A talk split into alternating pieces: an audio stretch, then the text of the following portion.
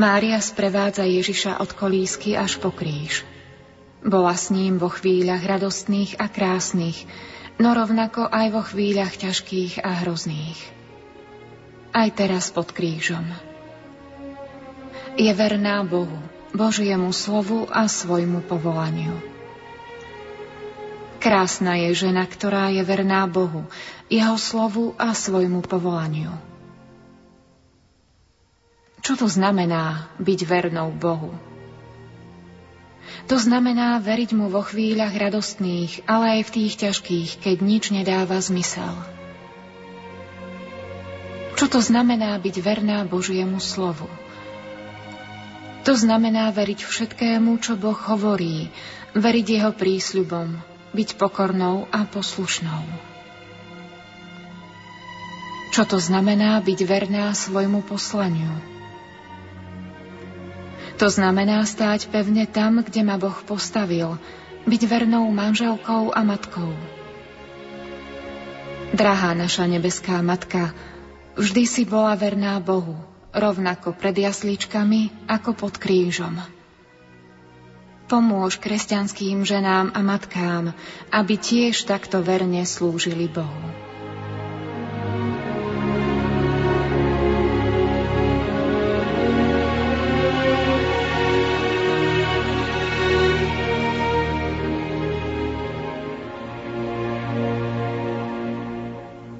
Požehnaný piatkový večer, milí poslucháči, prajeme z Ríma domov na Slovensko myšlienkou kňaza Mariána Sivoňa z knihy Krížové cesty otvárame ďalšiu časť našich siedmých rozhlasových duchovných cvičení s vladikom Cyrilom Vasilom. Už o chvíľu prepojíme do kaplnky na kongregácii pre východné cirkvy vo Vatikáne na eucharistickú adoráciu. Technicky spolupracujú Richard Čvarba a Pavol Horňák. Nerušené počúvanie vám za všetkých, ktorí sa podielajú na prenose praje Pavol Jurčaga. Začiatkom apríla pre vás pripravujeme rozhlasové duchovné cvičenia s arcibiskupom Cyrilom Vasilom z Večného mesta. Biskup William Judák. Verím, že z úst tohto vynikajúceho teológa a kazateľa Vladiku Cyrila zaznejú naozaj podnety, ktoré budú veľa znamenať pre náš život. Už po siedmý raz prináša Rádio Lumen prostredníctvom rozhlasových duchovných cvičení svetlo Ježišovho Evanielia. Spoločne sa modlíme za toto veľké podujatie. Biskup Stanislav Stolárik. Zvolená téma pána arcibiskupa Cieľa Vasilia je podľa mňa zvolená veľmi vhodne. Môže osloviť nielen veriaci, ale aj neveriaci. Čnosti totiž nehovoria o tom, čo je zakázané alebo čo sa zakazuje, ale o tom, čo treba robiť, aby sme boli stále viac ľuďmi. Preto všetkých, ktorí toto chcú, pozývam k počúvaniu pôstnej duchovnej obnovy. Od čtvrtka do soboty pred piatou pôstnou nedeľou rozhlasové duchovné cvičenia vo vysielaní Rádia Lumen. Oslavte spolu s nami Sviatky Ježišovho zmrtvých vstania – Poďte s nami, s vašimi myšlienkami. Rádio Lumen.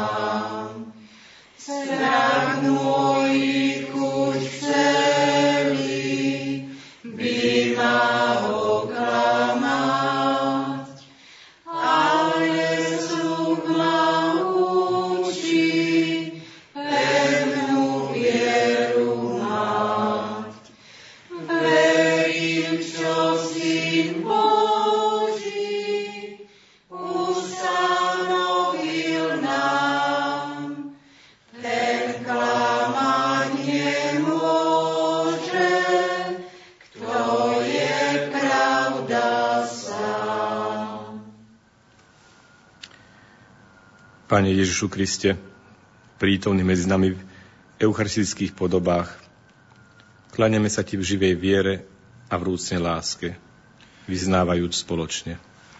Klaniame sa Ti v živej viere a v rúcnej láske.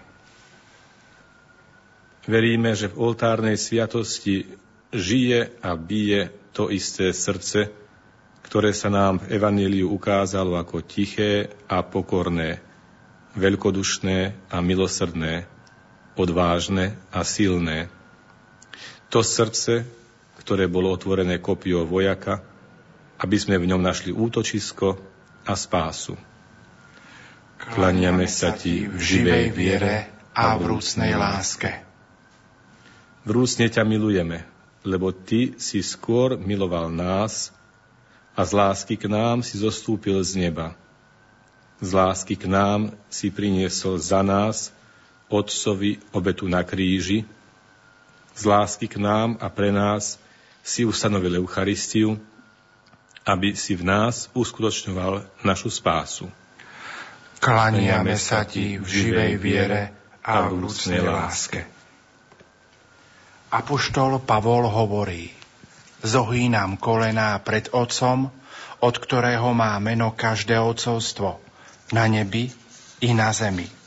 Nech vám dá podľa bohatstva svojej slávy, aby skrze jeho ducha mocne zosilnil váš vnútorný človek, aby Kristus skrze vieru prebýval vo vašich srdciach, aby ste zakorenení a upevnení v láske mohli so všetkými svetými pochopiť, aká je to šírka, dĺžka, výška a hĺbka a poznať aj Kristovu lásku – presahujúcu každé poznanie, aby vás naplnila Božia plnosť celá.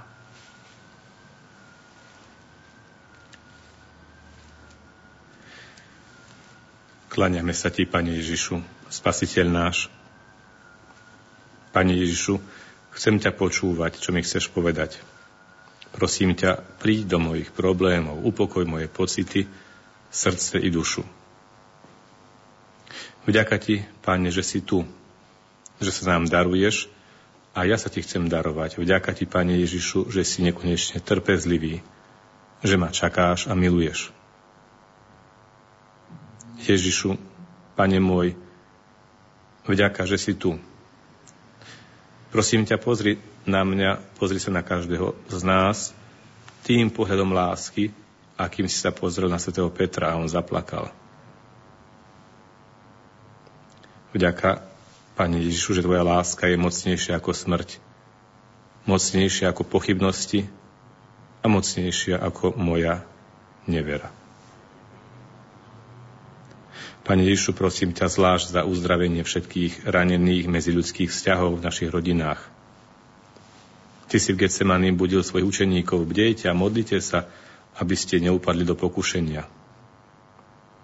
Pani Ježišu, vďaka Ti za každé srdce, každú rodinu, ktorú si prebudil prostredníctvom Tvojej a našej Matky Márie. Prebúdzaj nás, keď zaspíme a zabúdame na Teba. Požehnaj naše rodiny. Ty buď prameňom, základom ich spoločného života a lásky.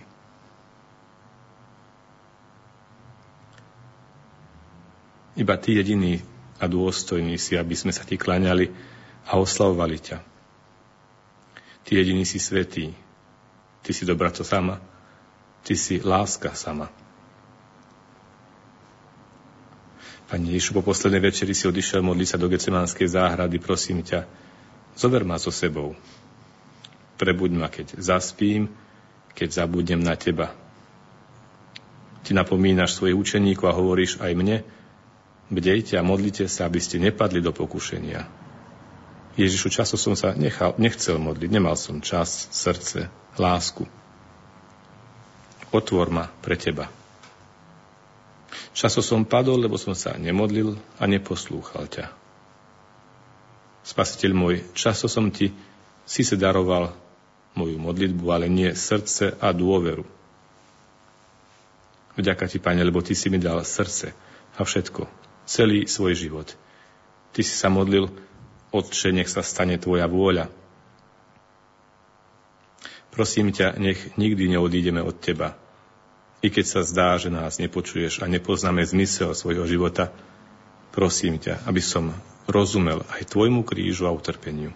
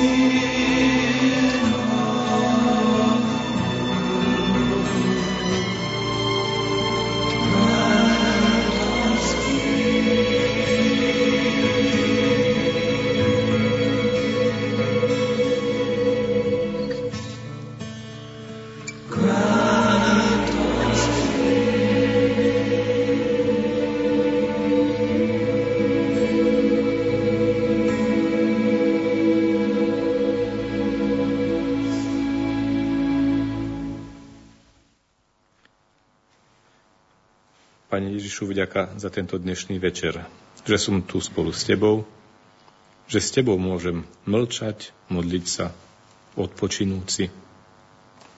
Ty si zomrel za mňa, prelial si svoju krv, dal si všetko, čo si mal. Vďaka Ti. Vďaka Ti, že si sa nebál stať chlebom života. Ježišu, zmiluj sa nad nami aj nad celým svetom a požehnaj nás. Tvoj pokoj vychádza z hĺbky tvojho srdca. Prosím ťa, nech prenikne naše telo, našu krv a príde do všetkých našich životných problémov. S tebou, s tvojou láskou nemáme právo byť zúfali, beznádejní a rozčarovaní. S tebou nie je nikdy neskoro začať a vstať, ísť za tebou. Ty si ma očistil od hriechu, strachu, pochybnosti a chýb – Vďaka Ti, že sa môžem spoľahnúť na Teba. Uč nás spoznávať ťa v lámaní chleba. Koľkokrát sme boli na Svetej Omši, prijali ťa v Eucharistii a nespoznali sme ťa. Pane, otvor naše srdcia.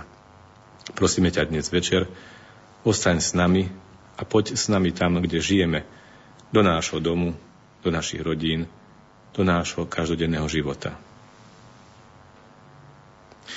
Chceme Ti poďakovať za naše životy, za životy našich blížnych, rodičov, priateľov, učiteľov, kolegov. Chceme, aby sa v našom živote stala Božia vôľa. Ty si povedal, hľadajte najprv Božie kráľovstvo a všetko ostatné dostanete navyše. Pane, prosíme ťa, aby aj u nás tomu bolo tak. Prichádzame k Tebe, aby sme Ti vzdali úctu a chválu. klaniame sa Ti tu prítomnému vo sviatosti oltárnej. Som šťastný, že tu môžeme byť chvíľu s Tebou, že môžeme piť z kalicha Tvojej lásky. Nechcem byť nadmerne výrečný, chcem Ti len niečo pekné povedať. Nechcem byť príliš múdry. Všetci tu chceme byť pred Tebou taký, aký sme v skutočnosti.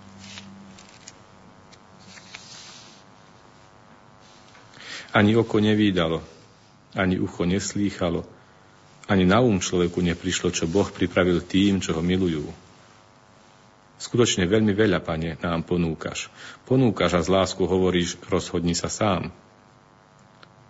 Chceš milovať dobro, lásku a pokoj? Alebo radšej budeš posluhovať zlu, nenávisť a otroctvu? Sám musíš počuť hlas svojho srdca, ja čakám. Som trpezlivý, lebo ťa milujem, Pane, ďakujem Ti za Tvoju lásku, za Tvoju trpezlivosť.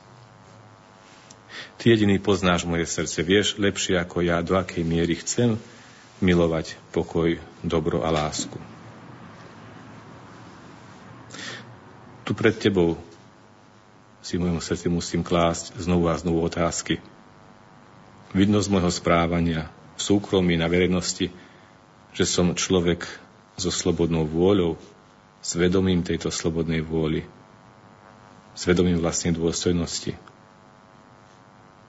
Nepretvárujem sa pred iným, aby som si získal ústu. Aký je môj vzťah k ľuďom v mojom okolí?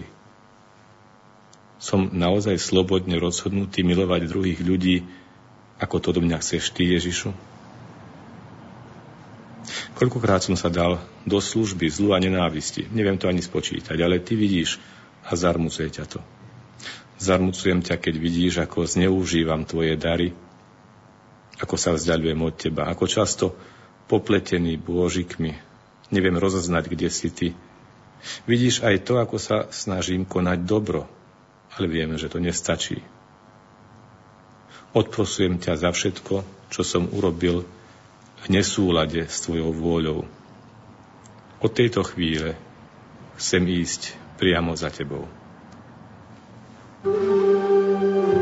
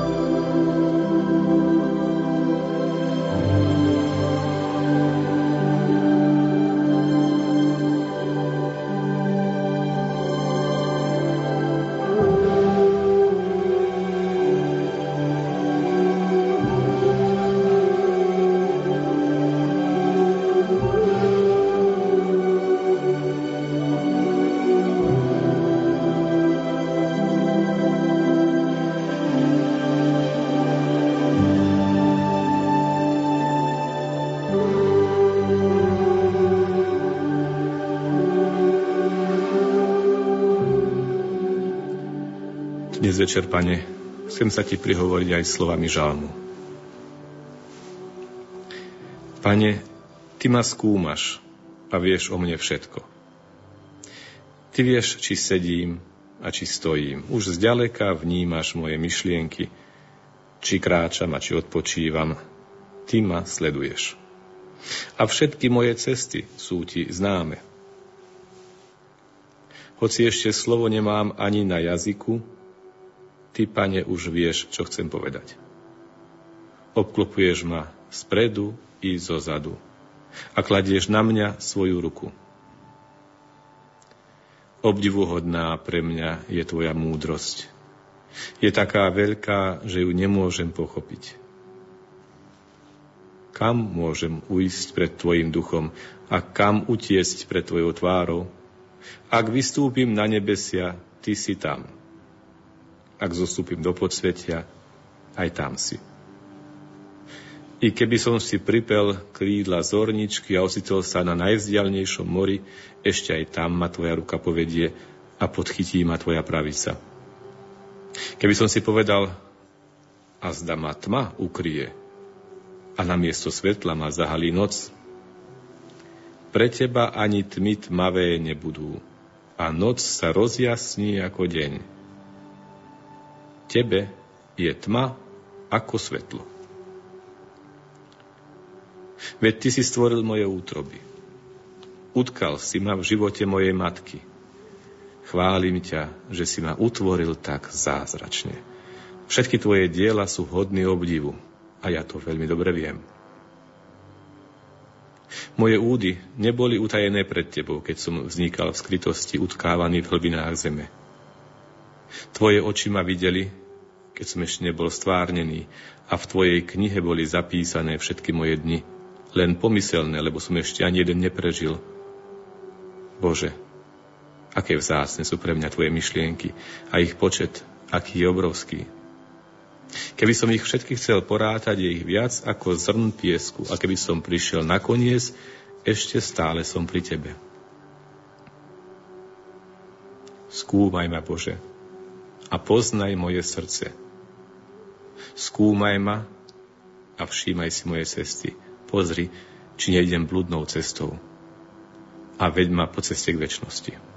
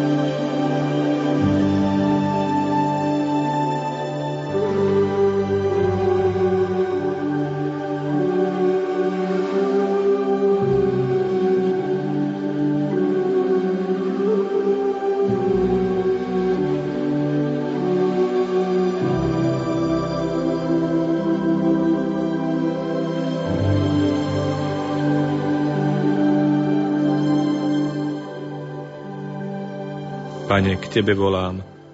Ponáhľaj sa mi pomôcť, počuj môj hlas, keď volám ku Tebe. Moja modliba nech sa vznáša k Tebe ako kadidlo a pozvihnutie mojich rúk ako večerná obeta. Pane, k mojim ústam postav stráž a hliadku na okraj mojich perí. Nedaj, aby sa moje srdce naklonilo k zlému, aby bezbožne vymýšľalo výmysly s ľuďmi, čo páchajú neprávosť. Ani ich pochúťky nechcem jesť.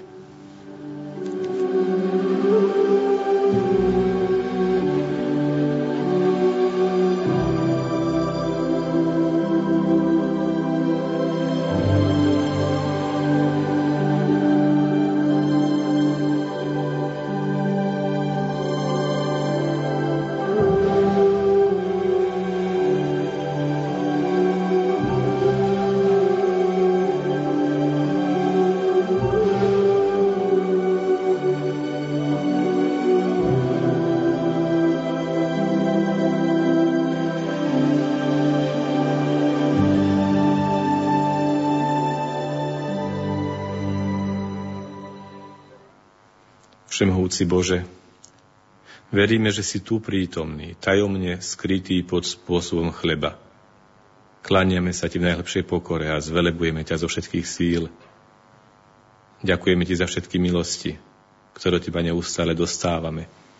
Prosíme ťa, daj nám tú milosť, aby sme túžili vrúcne po tom, čo je Tebe milé.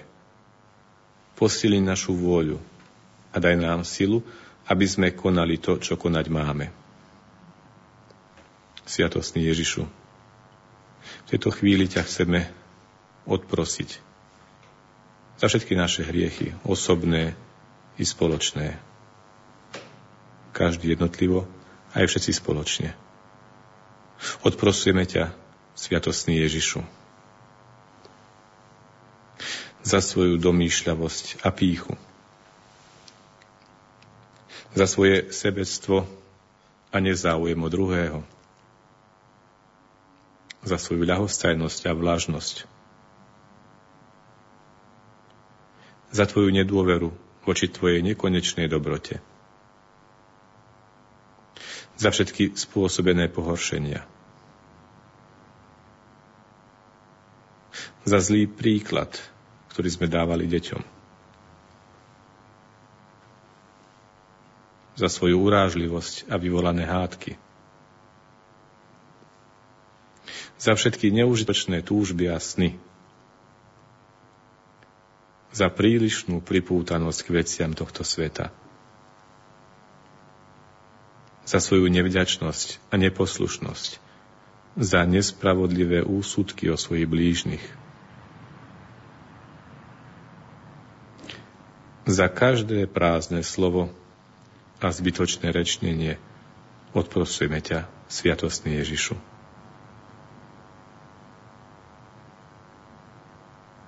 Za svoju netrpezlivosť pri nepríjemnostiach a ťažkostiach. Za ľahkomyselnosť, s akou sa vystavujeme do príležitosti k riechu. Za všetky zanedbané príležitosti ku konaniu dobra. Za svoje neúprimnosti, pretvárky a klamstvá. Za neochotu odpúšťať a vychádzať v ústrety druhým – za svoje nepriznané a skryté hriechy. Za zanedbávanie sviatosti Tvojho milosrdenstva. Za každú minútu strávenú v hriechu. Odprosujeme ťa, sviatostný Ježišu. Za nedbalosť k Tvojim výzvam, k obráteniu a pokániu, za neúctu k Eucharistii, a nehodné prijímanie Tvojho tela. Za odmietnuté pozvanie k účasti na Tvojej hostine. Za nedbalé a bezmyšlienkovité odriekanie modlitieb. Za pohodlnosť, lenivosť, neochotu angažovať sa pre Tvoje kráľovstvo. Odprosujeme ťa, Sviatosný Ježišu. Za svoju závislivosť, odpor k druhým, lakomstvo, škodoradosť, márnivosť a urážlivosť. Za túžbu pomoci a sláve, za svoju ľahostajnosť a neochotu prehlbovať svoje náboženské vedomosti. Odprosujeme ťa, sviatostný Ježišu. Za všetky životy zahubené v materskom lone. Za zločiny násilia a terorizmu. Za nespočetné hriechy proti súdnosti a čistote. Za všetky rúhania proti Tebe, svetokrádeže a úctievanie zla za všetky zasvetené osoby, ktoré zradili tvoju prí, svoju prísahu, za hriechy, ktoré viedli k rozdeleniu tvojej cirkvi, za všetko, čo ťa zarmucuje a uráža. Pane Ježišu Kriste, ktorý si zostúpil z neba na zem a vylial svoju predrahú krv na odpustenie našich hriechov, pokorne ťa prosíme. Udel nám milosť, aby sme si zaslúžili počuť v deň súdu. Poďte požehnaní môjho Otca, zaujmite kráľovstvo, ktoré je pre vás pripravené od stvorenia sveta, lebo Ty žiješ a kráľuješ na veky vekov. Amen.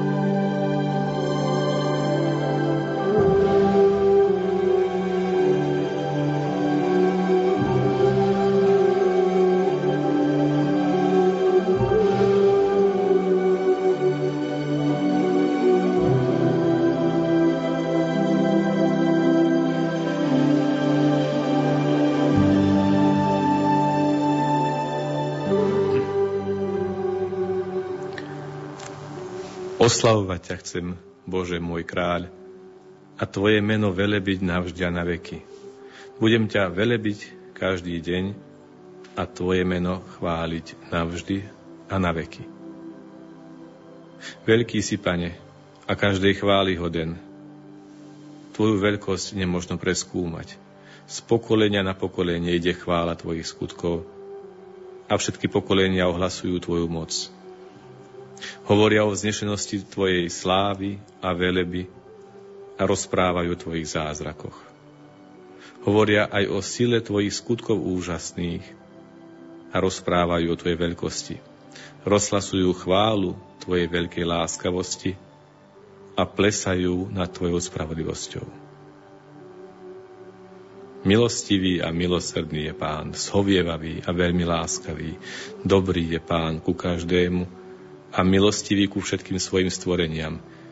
Nech ťa oslavujú, Pane, všetky Tvoje diela a Tvoji svetí nech ťa velebia. Nech rozprávajú o sláve Tvojho kráľovstva a o Tvojej mocne hovoria. Nech ľuďom oznamujú Tvoje zázraky i slávu a velebu Tvojho kráľovstva. Tvoje kráľovstvo je kráľovstvo pre všetky veky a Tvoja vláda sa rozprestiera na všetky pokolenia.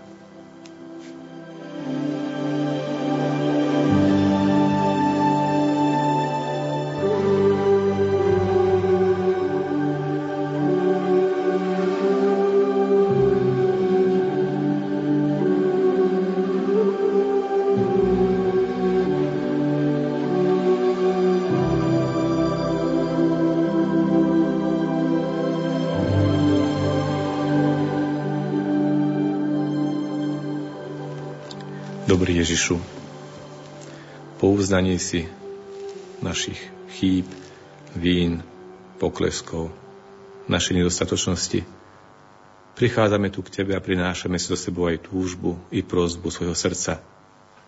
Pane, nauč nás modliť sa. Pane, nauč ma modliť sa.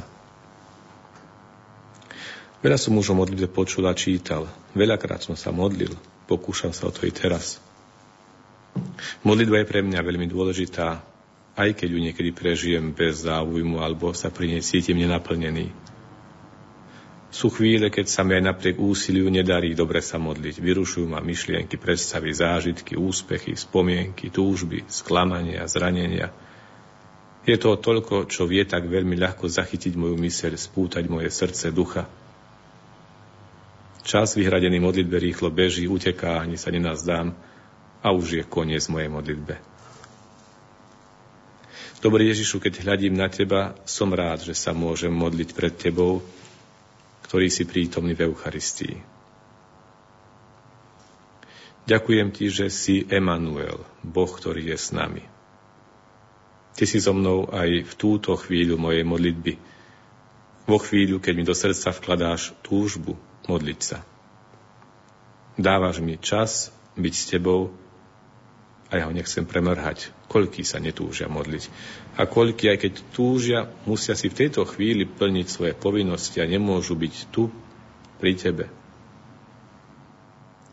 Prosím ťa aj za tých, ktorí sa modliť nechcú, nevedia, alebo si myslia, že sa modliť nepotrebujú.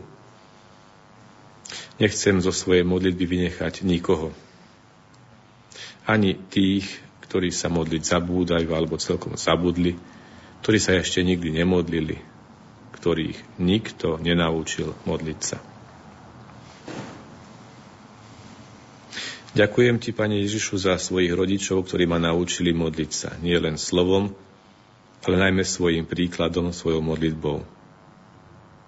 Ďakujem ti za všetkých tých, ktorí sa za mňa modlili a neprestávajú sa za mňa modliť ani dnes. Ďakujem ti za všetky doterajšie chvíle, ktorých som sa smel modliť. Znova však opakujem a prosím, pane, nauč ma modliť sa.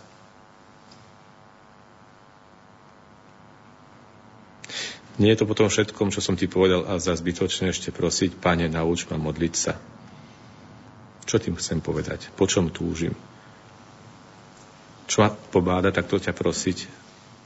Poznanie a skúsenosť, že modlitba je milosť a ja viem, že ty si skutočný učiteľ modlitby. Ak ma ty, pane, naučíš modlitbe, ak sa tvoj duch bude vo mne modliť, bude moja modlitba skutočne modlitbou.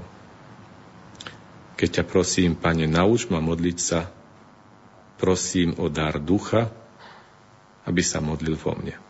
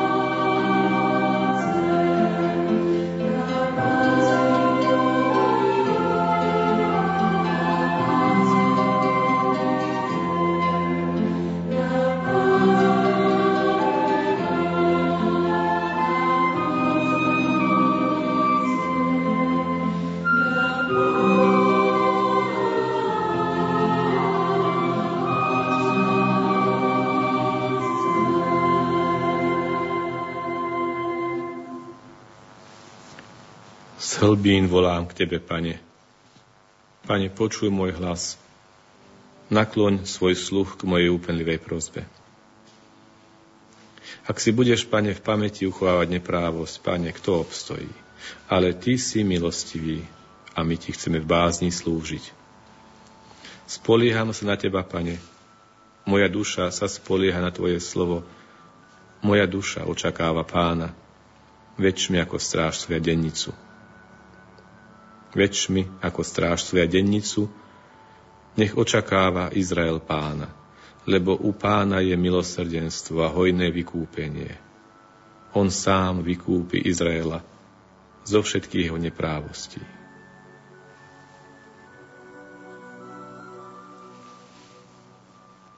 Pane, moje srdce sa nevystatuje, moje oči nehľadia povýšenie. Neženiem sa za veľkými vecami, ani za divmi pre mňa nedosiahnutelnými. Ale ja som svoju dušu uspokojil a utíšil, ako nasýtené dieťa v matkinom náručí. Ako nasýtené dieťa, tak je moja duša vo mne. Dúfaj, Izrael v pána. Od teraz až na veky.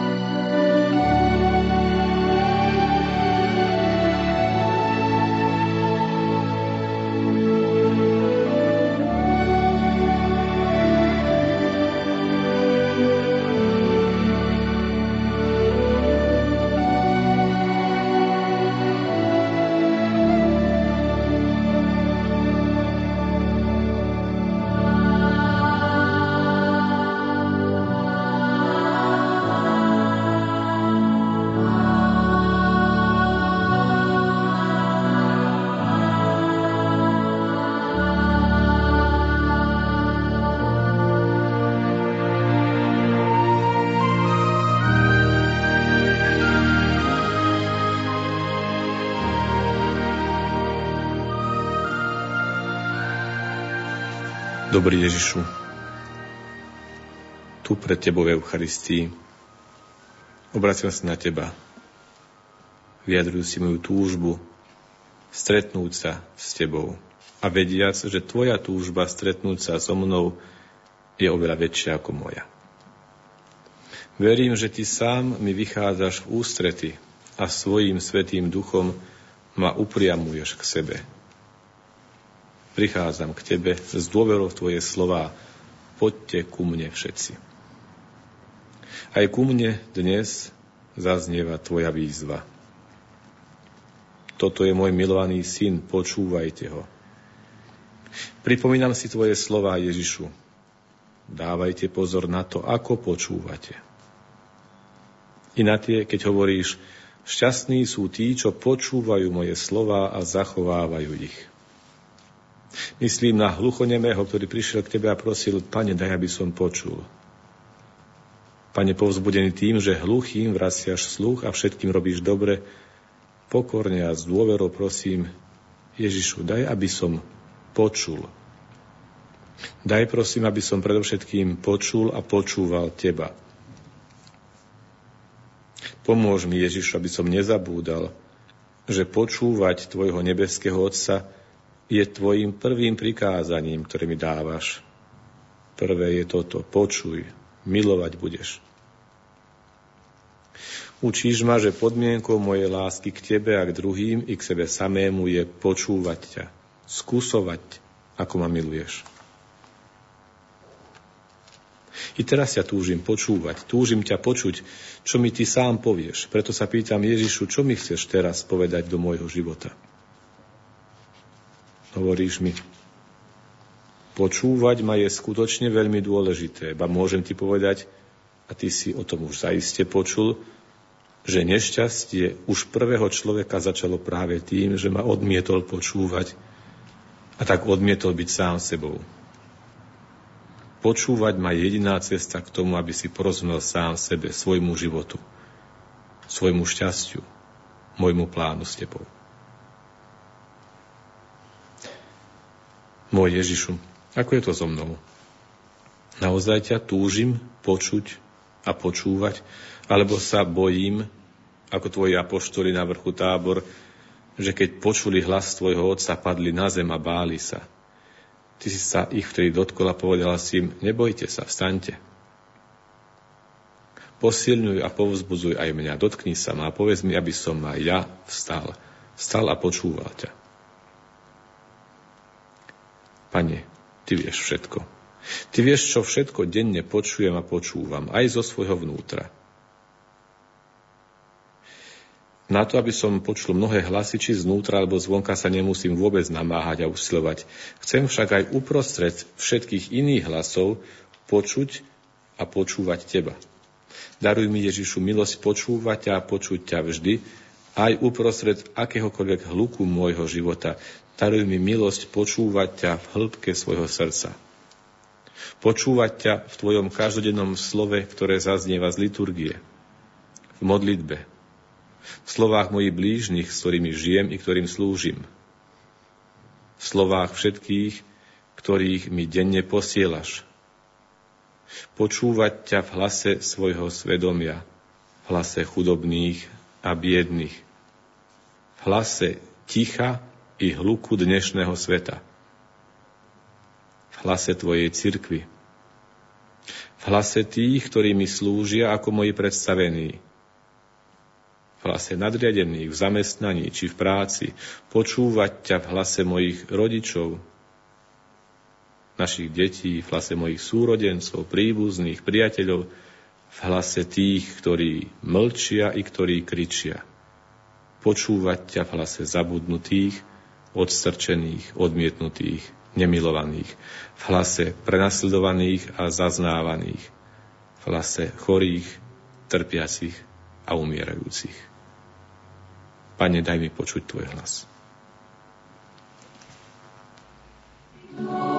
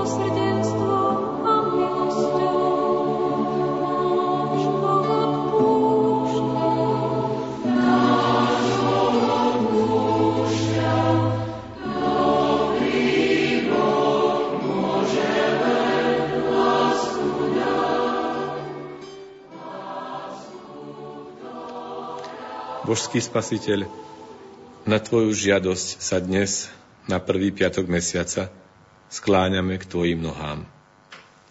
S hlbokou úctou a poklonou Ti obetujeme túto eucharistickú pobožnosť, sveté príjmanie dnešného dňa, na zmierenie za našu vlažnosť a za všetky urážky, ktorými sme my alebo iní urazili Tvoje najsvetejšie srdce tejto vznešenej sviatosti. Najsvetejšie srdce Ježišovo, zmiluj sa nad nami. Obetujeme Ti dnešné sveté príjmanie ako zmierenie, odprosenie a náhradu za všetky krivdy a svetokrádeže, ktorými mnohí ľudia znevažujú Tvoje najsvetejšie srdce v oltárnej sviatosti, v tomto veľkom tajomstve Tvojej lásky. Najsvetejšie srdce Ježišovo, zmiluj sa nad nami. Božský spasiteľ, milostivo príjmi túto náhradu pokorných a kajúcich Tvojich verných a daj, aby sa na nich hojne splnil Tvoj potešujúci prísľub – Dúfame v to pre Tvoje nesmierne milosrdenstvo a pre Tvoju všemohúcu lásku. Srdce Ježišovo, horiace láskou k nám, zapál naše srdce láskou k Tebe. Nech nám je Tvoje božské srdce istým útočiskom v hodine smrti, aby sme posilnení sviatosťami kajúcne zakončili svoj život, ozdobení posvedzujúcou milosťou prišli k Tebe do neba a v blažnej láske a radosti spočinuli na tvojom srdci, lebo ty žiješ a kráľuješ na veky vekov. Amen. Pomodlíme sa na úmysel svätého Otca. Oče náš, ktorý si na nebesiach, posved sa meno Tvoje, príď kráľovstvo Tvoje, buď vôľa Tvoja, ako v nebi, tak i na zemi. Chlieb náš každodenný daj nám dnes a odpúsť nám naše viny, ako i my odpúšťame svojim vinníkom.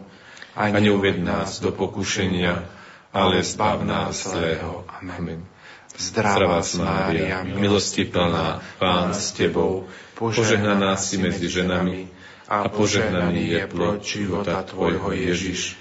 Sveta Mária, Matka Božia, pros za nás hriešných, teraz i v hodinu smrti našej. Amen. Sláva Otcu i Synu i Duchu Svetému, ako bolo na počiatku, tak nech je i teraz, i vždycky, i na veky vekov. Amen. Bože, večný pastier, Ty buduješ církev s mnohotvárnym bohatstvom svojich darov a spravuješ ju mocou svojej lásky. Udel milosť svojmu služobníkovi, pápežovi Františkovi, ktorého si ustanovil za hlavu svojho ľudu, aby ho riadil v Kristovom mene, ako učiteľ, kňaz a pastier. O to ťa prosíme skrze Krista, nášho pána. Amen. Ctíme túto sviatoslavu, zbožne skloňme kolena, bohoslužbu starodávnu, nahrať nová znešená pomôcť myslom, ktoré slabnú, viera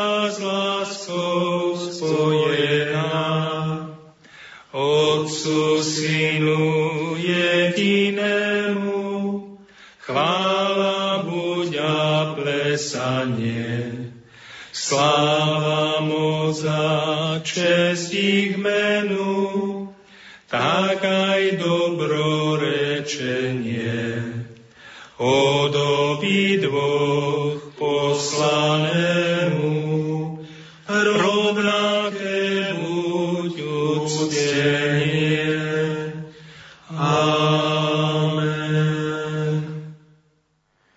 neba si im dal chlieb, ktorý má v sebe všetkú slásť Modlíme sa. Pane Ježišu, vo vznešenej oltárnej sviatosti zanechal si nám pamiatku svojho umúčenia a zmrtvých stania. Prosíme ťa, pomáhaj nám uctievať tajomstvo Tvojho tela a krvi s takou vierou a láskou, aby sme vždy pocitovali účinky Tvojho vykupiteľského diela lebo Ty žiješ a kráľuješ na veky vekov. Amen.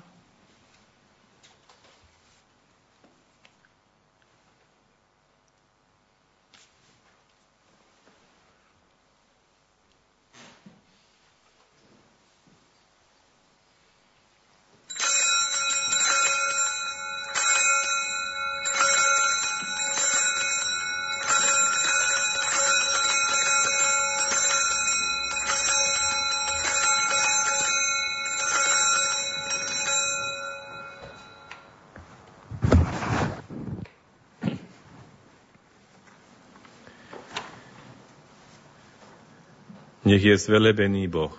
Nech je zvelebený Boh. Nech je zvelebené Jeho sveté meno. Nech je zvelebené Jeho sveté meno. Nech je zvelebený Ježiš Kristus, pravý Boh a pravý človek. Nech je zvelebený Ježiš Kristus, pravý Boh a pravý človek. Nech je zvelebené meno Ježišovo. Nech je zvelebené meno Ježišovo. Nech je zvelebené jeho najsvetejšie srdce. Nech je zvelebené jeho najsvetejšie srdce. Nech je zvelebená jeho predrahá krv. Nech je zvelebená jeho predrahá krv. Nech je zvelebený Ježiš v najsvetejšej sviatosti oltárnej. Nech je zvelebený Ježiš v najsvetejšej sviatosti oltárnej. Nech je zvelebený Utešiteľ Duch Svetý. Nech je zvelebený Utešiteľ Duch Svetý. Nech je zvelebená Svetá Matka Božia Mária. Nech je zvelebená Svetá Matka Božia Mária. Nech je zvelebené jej sveté a nepoškvrnené počatie. Nech je zvelebené jej sveté a nepoškvrnené počatie. Nech je zvelebené jej slávne na nebo vzatie.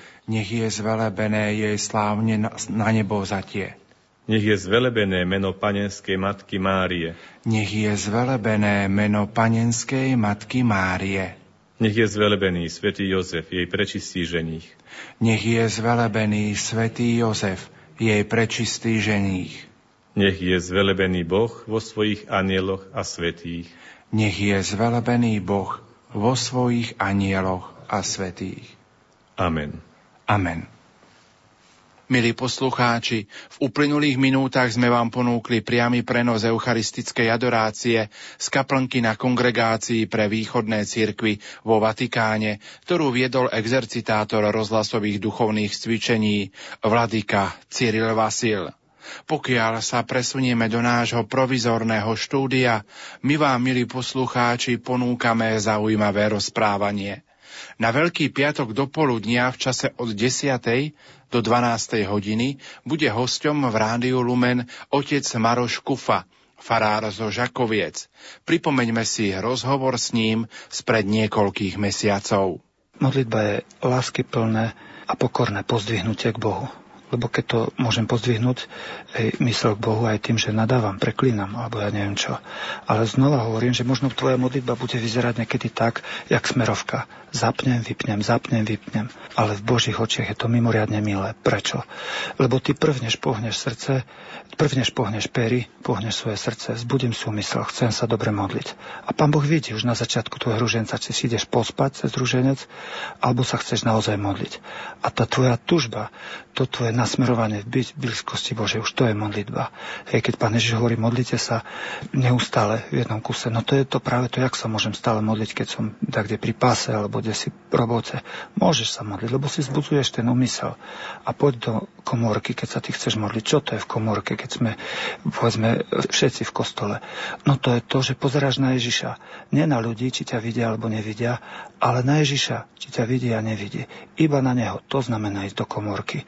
A takú modlitbu však moji chlapci, ktorí sedeli za vraždu, znasilnenie, lupežnú vraždu, alebo neboli naučení sa modliť, oni v rukách niečo musia mať keď nebudú mať ruženec a modlitebné knižky, budú mať pištole, nože, zbráne a tak ďalej. My keď zoberieme týmto chlapcom tieto predmety alebo flašu, no tak musíme im niečo vložiť do toho. A najlepšie, keď, keď vidím tých chlapov utrapených, dobitých, dodruzganých a predsa má v ruke ruženec. Hej, modlitba, keď je niekedy aj namáhavá, hej, môže byť všelijaká. Je, je odprosovacia, vyššie od nej je prosiaca, vyššie od nej je ďakovná a najvyššia oslavná. Hej, my poznáme prvé dve a veľkí svetci poznali druhé dve. Bože odpúsť a Bože daj, my to poznáme. Už zabudáme na to, ďakujem ti, páne, a oslavujem ťa, páne.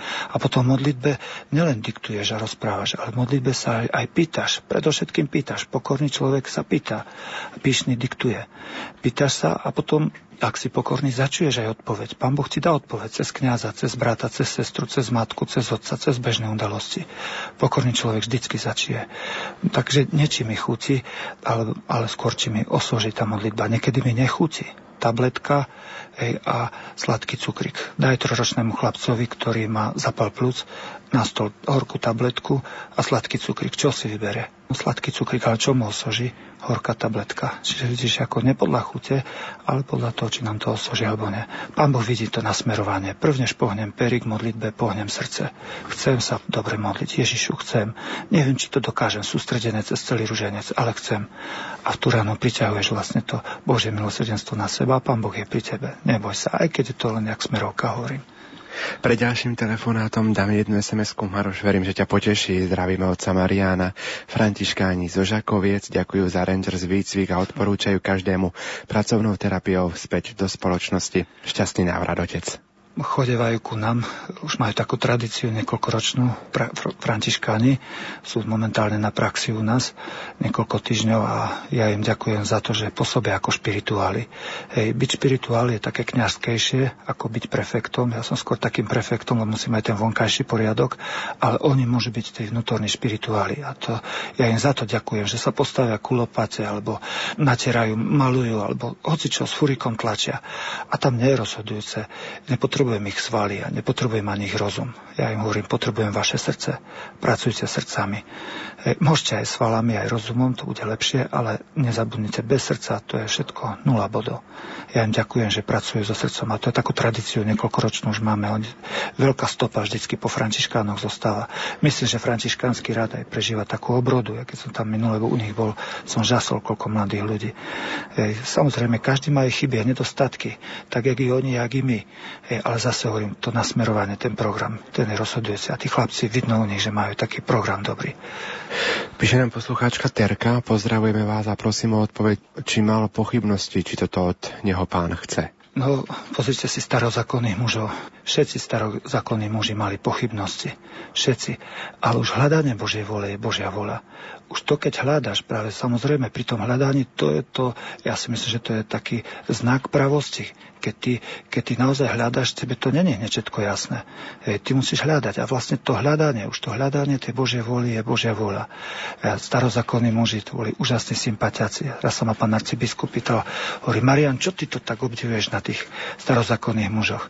A ja som mu to povedal, hriechy, pánečko, až mu klobučík podskočil, sa zasmel hriechy.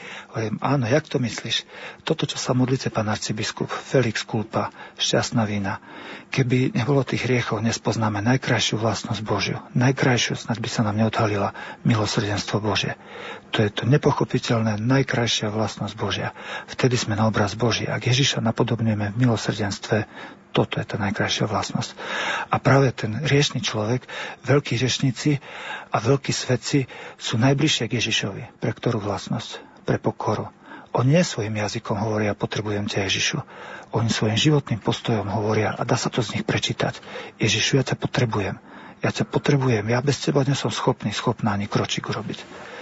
Máme tu záver našej relácie od ucha k duchu. Dve a pol hodiny si bol našim hostom v Rádiu Lumen a prakticky v príbytkoch na celom Slovensku. Čo by si tak na záver odkázal našim poslucháčom? Na záver im prajem veľa Božieho požehnania. Dal by Pán Boh, aby sme sa raz všetci stretli v nebi. To je to rozhodujúce.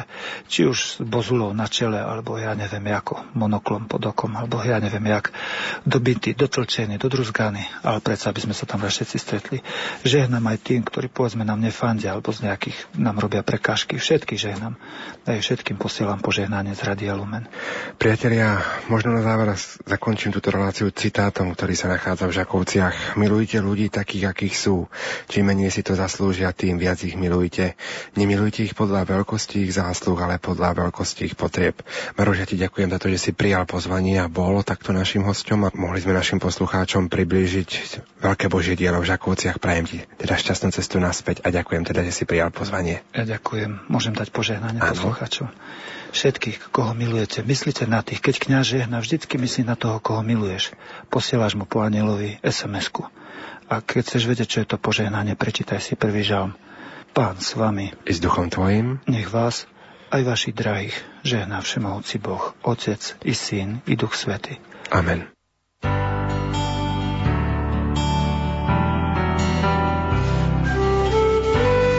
Siedme rozhlasové duchovné cvičenia s vladykom Cyrilom Vasilom prinesú pokoj a nádej do vašich domovov. Tieto duchovné cvičenia budú bezprostrednou prípravou k sláveniu Veľkej noci, k sláveniu Paschy a teda najlepšou prípravou na ich prežitie je dobre prežiť celého veľkopôstneho obdobia, ktorými sa vlastne toto obdobie môže istým spôsobom zakončiť a môže byť bezprostrednou prípravou na jeho vyvrcholenie. Milostivý čas v rozhovore s Bohom budeme prežívať od štvrtka 3. apríla do neskorej noci v sobotu 5. apríla. Vo chvíli, keď človek je prinútený vydať dôvody nádeje, ktorú má v sebe, hovoriť o viere, ktorú prežíva, tak nejakým spôsobom si ju viacej ozrejmuje a utvrdzuje. Nalaďte sa na chvíle, kedy bude Boh hovoriť k vám prostredníctvom otca arcibiskupa z väčšného mesta. State buoni se potete, tutto il resto è vanità. Jednoducho po slovensky povedané, buďte dobrí, pokiaľ môžete. Všetko ostatné je márnosť nad márnosť. Rozhlasové duchovné cvičenia počas pôsneho obdobia na vlnách katolíckého Rádia Lumen. Tak pokojný dobrý večer z Ríma na Slovensko, milí poslucháči. Počúvate Rádio Lumen, počúvate naše siedme rozhlasové duchovné cvičenia, ktoré konáme na kongregácii pre východné cirkvy vo Vatikáne s vladikom Cyrilom Vasilom. Ja dávam do pozornosti naše kontakty. SMS-kové čísla 0911 913 933 a 0908 677 665 lumen zavináč lumen SK. Ak máte nejakú otázku na vladyku Cyrila, čo sa chcete opýtať počas rozhlasových duchovných cvičení, tak nech sa páči. Tieto kontakty sú vám k dispozícii. Vladyka, myslím, že nastal čas, aby sme sa započúvali do vašich úvah, ktoré máte pripravené pre nás tu, ktorí vysielame domov na Slovensku, ale aj pre všetkých poslucháčov, ktorí nás počúvajú doma na Slovensku prostredníctvom rozhlasového vysielania i pre tých, ktorí sú napojení na internetové vysielanie alebo satelitné vysielanie a počúvajú nás kdekoľvek na svete. Nech sa páči. Pochválený bude Ježiš Kristus. Na veky amen. Sláva Isusu Christu. Sláva veky. A dobrý večer všetkým vám. V prvom rade ďakujem za toto pozvanie k vedeniu duchovných cvičení či duchovnej obnovy prostredníctvom vln, rádiových vln Rádia Lumen. Isté, ako som už povedal pri niektorých úvodných predhláškach týchto vysielaní, duchovné cvičenia cez vlny rádia sú iste niečím netypickým. Skôr ich môžeme nazvať akousi sústavou povzbudení alebo usmerení, s ktorými potom musí každý pracovať sám. Duchovné cvičenia sú veľmi dôležitým a hlbokým nástrojom duchovného života. Vyžadujú si však aj skúsené vedenie a bezprostredný kontakt, ktorý v tejto chvíli nie je možný, ale napriek tomu veríme, že Božia milosť môže doplniť aj všetko to, čo môže byť nedostatočné či už hľadiska našich technických alebo ľudských možností. Keby sme chceli hovoriť o samotnom termíne duchovné cvičenia, ešte prvne, než prídeme k téme dnešného stretnutia, tak si musíme spomenúť na tú základnú definíciu, ktorú poskytuje autor a ideátor tohto systému modlitby a duchovného života, nazývaný duchovné cvičenia, ktorým je svätý Ignác z Loyoli prvom bode svojej útlej knižočky duchovných cvičení hovorí o tom, že výrazom duchovné cvičenia označujeme akýkoľvek spôsob spýtovať si svedomie, rozjímať, kontemplovať, ústne i v duchu sa modliť a iné duchovné činnosti, ako o tom bude reč. Lebo ako prechádzať sa, kráčať a bežať sú telesné cvičenia, práve takisto sa volajú duchovnými cvičeniami všetky spôsoby pripraviť a naladiť si dušu, aby sa pozbavila všetkých nezriadených náklonností a aby po zbavení sa ich hľadala a našla Božiu vôľu v usporiadaní vlastného života na spásu svojej duše. Tak vlastne nám už táto základná definícia ponúka upresne toho, čo je cieľom duchovných cvičení. Duchovné cvičenia majú pomáhať usporiadať si svoj život a stávať sa otvoreným pre účinnejšie pôsobenie Božej vôle vo vlastnom živote. Ide o cvičenia. Už na prvej strane Ignácovej autobiografie sa objavuje slovo cvičiť. Hovorí sa o tom, že aj svätý Ignác pred svojim obrátením mal záľubu v cvičení sa so zbraňou. Zbranie sú istotne nie sympatický nástroj na cvičenie, lebo pripomínajú vojnu, ale šport so zbraňou, ako každý šport, nám ukazuje, že človek len vtedy niečo dosiahne, keď cvičí.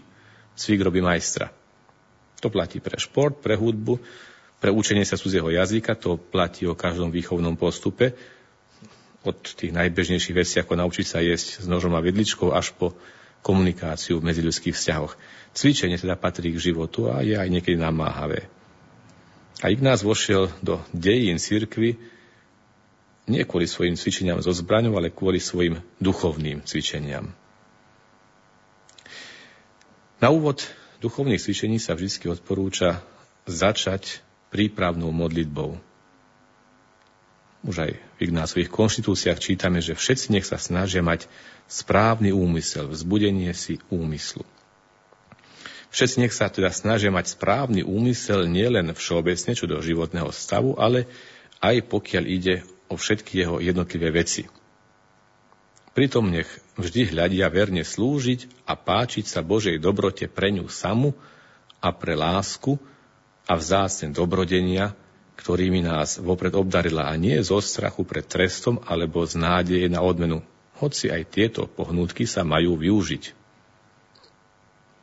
Exercitanta treba často upozorňovať, aby vo všetkom hľadal Boha. Aby sa pokiaľ možno zbavil lásky k tvorom a venoval celú náklonnosť stvoriteľovi.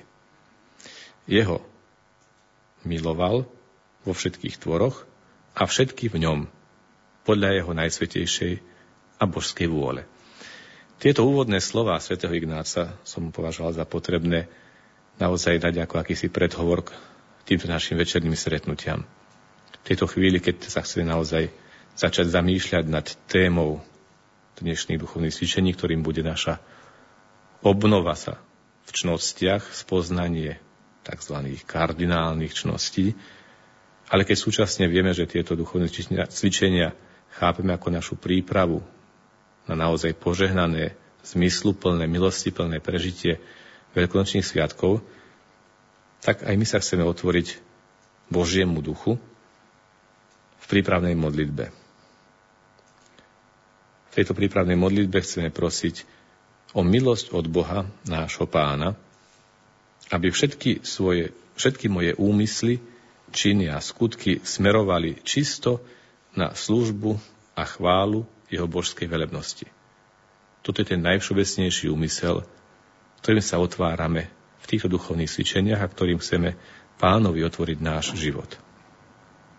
Ale každý z nás môže k tomuto úmyslu pridať ešte svoj osobitný úmysel. O čo chcem prosiť v týchto chvíľach?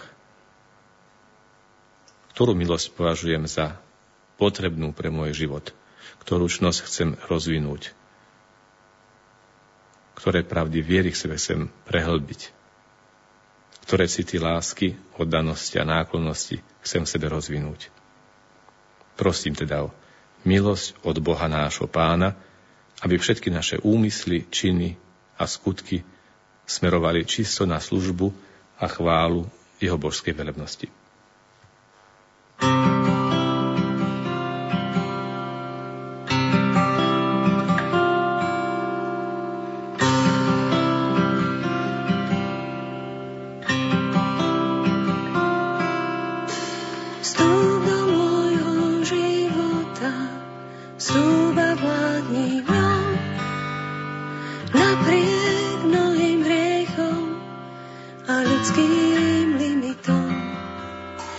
potrebujem spasenie, potrebujem ho. Viac než vodu, viac než sol, prosím ťa vstúp, prosím ťa vstúp, prosím ťa vstúp dom. Prosím ťa vstúp, prosím ťa vstúp, prosím ťa vstúp dom. Pane, potrebujem spasenie, potrebujem ho. Viac než vodu, viac než sol. Prosím ťa vstúp, prosím ťa vstúp, prosím ťa vstúp dom. Prosím ťa vstúp, prosím ťa vstúp, prosím ťa vstúp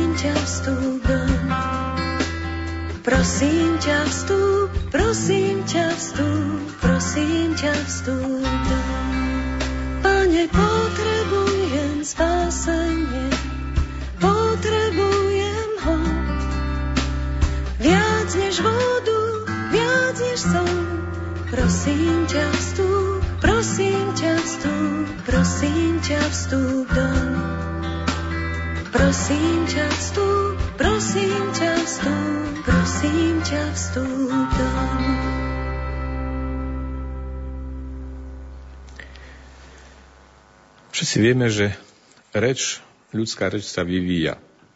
Ja už žijem dlhší čas v zahraničí a keď prídem na Slovensko, tak zistujem, že sa medzi tým začali používať niektoré nové slova, ktoré dovtedy neexistovali a niektoré možno zanikli. To je prirodzený vývoj jazyka. Niekedy však mám dojem, že istým spôsobom zanikajú alebo sa stávajú takmer nepoužívanými alebo archaickými aj niektoré veľmi dôležité termíny a slova. A skoro by som sa odvážil vysloviť obavu, že medzi ne patrí aj slovo čnosť. Kto kedy dnes hovorí o čnostiach, o čnostnom živote, o potrebe rozvíjať čnosti. Dnes hovoríme o aktivite, úspešnosti, podnikavosti, priebojnosti, ale čnosť. A pritom rozvíjanie čností je jednou z charakteristík ľudskej schopnosti rozvíjať svoju vlastnú osobu. Hovoriac o čnostiach, teda hovoríme aj o rozvíjaní vlastnej ľudskej dôstojnosti. Avšak už táto myšlienka by nás viedla k úvahe nad základom, dôvodom, pôvodom ľudskej dôstojnosti.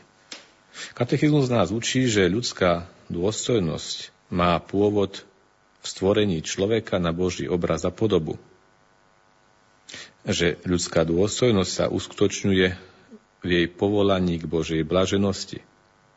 A je vlastnosťou človeka slobodne smerovať k tomuto završeniu. Svojimi vedomými i dobrovoľnými činmi sa človek buď zameriava, alebo nezameriava na dobro prisľúbené Bohom a dosvedčované morálnym svedomím. Ľudia budujú samých seba, a vnútorne rastú. Z celého svojho zmyslového a duchovného života utvárajú materiál svojho rastu. A s pomocou milosti rastú aj v čnosti. Vyhýbajú sa hriechu a ak sa ho dopustili, odovzdávajú sa ako márnozatný syn do milosrdenstva nášho nebeského Otca.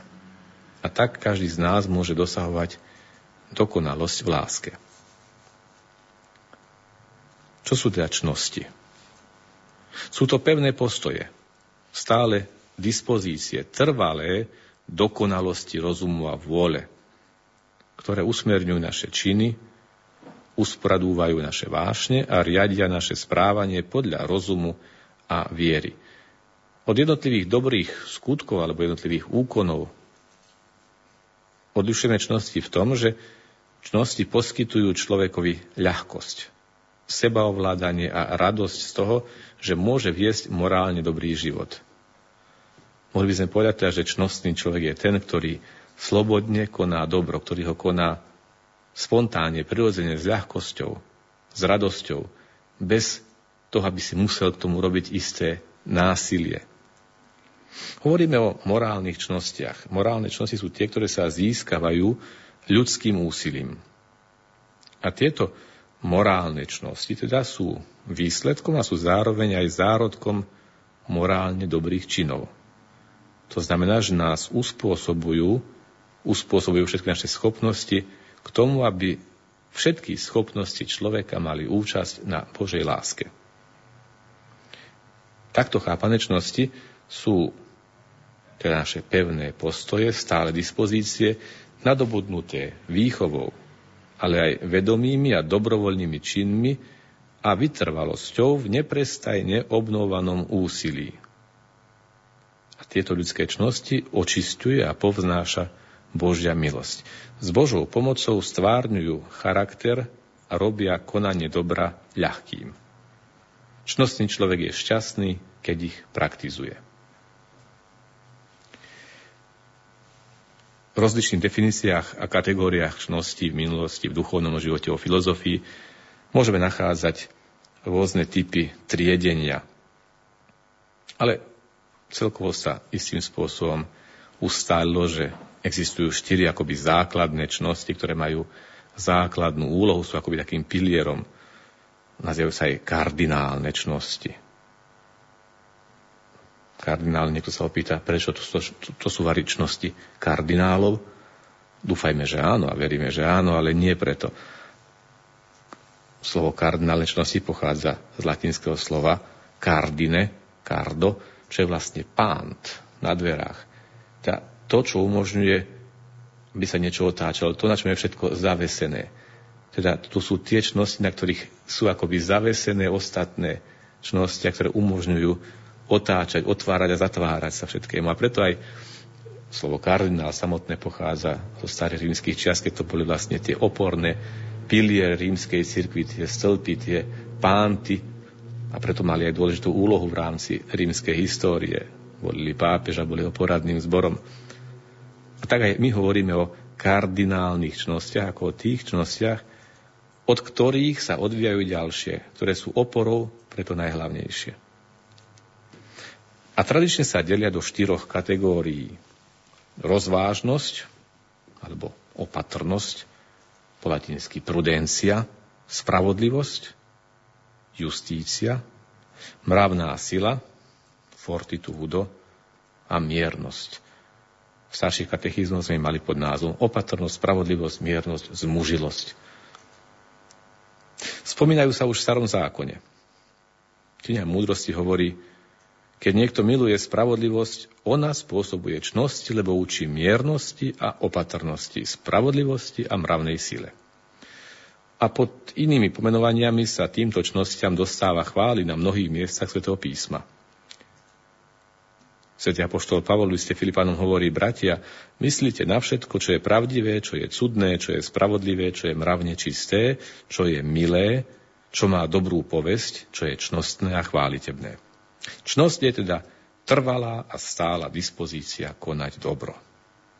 Umožňuje človekovi nielen konať dobré skutky, ale aj dávať zo seba samého to najlepšie. Čnostný človek so všetkými svojimi zmyslovými a duchovnými silami smeruje k dobru, ide za ním a volí si ho v konkrétnom konaní. A tak vlastne môžeme jednoducho povedať, cieľom čnostného života je stať sa podobným Bohu. うん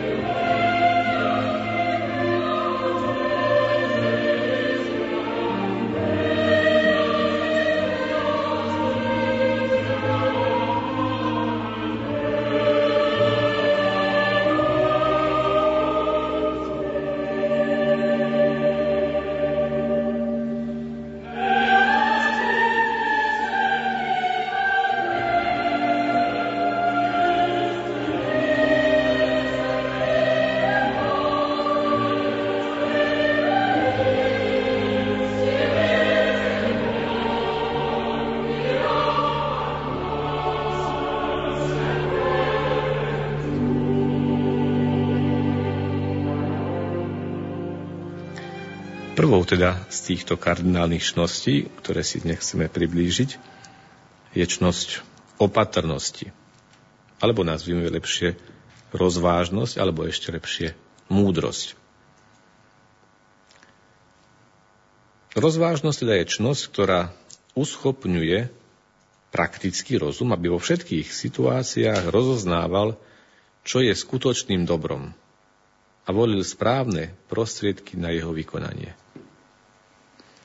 Kniha príslovy hovorí, že skúsený človek si dáva pozor na svoj krok. A prvý list Petrovi, buďte rozumní, pokorní a bdejte na modlitbách. Teda rozvážnosť je akási správna norma konania. O tejto čnosti už píše Aristoteles. V kresťanskom duchu rozvíja jej charakteristiky svätý Tomáš Akvinský. A obidva upozorňujú, že rozvážnosť sa nemá zamieňať s akousi opatrnosťou, bojazlivosťou či opatrníctvom, ani so strachom, ani s akousi dvojtvárnosťou či pretvárkou. Tradične ju v duchovných spisoch, duchovných autorov nazývajú aj auriga virtutum, kormidelník všetkých čností. Lebo sa usudzuje, že táto čnosť riadi ostatné čnosti, pretože im určuje normu a mieru. Rozvážnosť bezprostredne riadi úsudok svedomia. Rozvážny človek teda uvažuje, rozhoduje o svojom správaní, usporad úvahu podľa tohto úsudku. A vďaka tejto čnosti dokáže aplikovať morálne zásady bez omylu aj v jednotlivých prípadoch. Prekonáva pochybnosti o dobre, ktoré treba robiť a o zle, ktorému sa treba vyhnúť. Je opatrný, rozvážlivý, múdry. Takto chápaná múdrosť vlastne umením vybrať si to, čo má väčšiu hodnotu.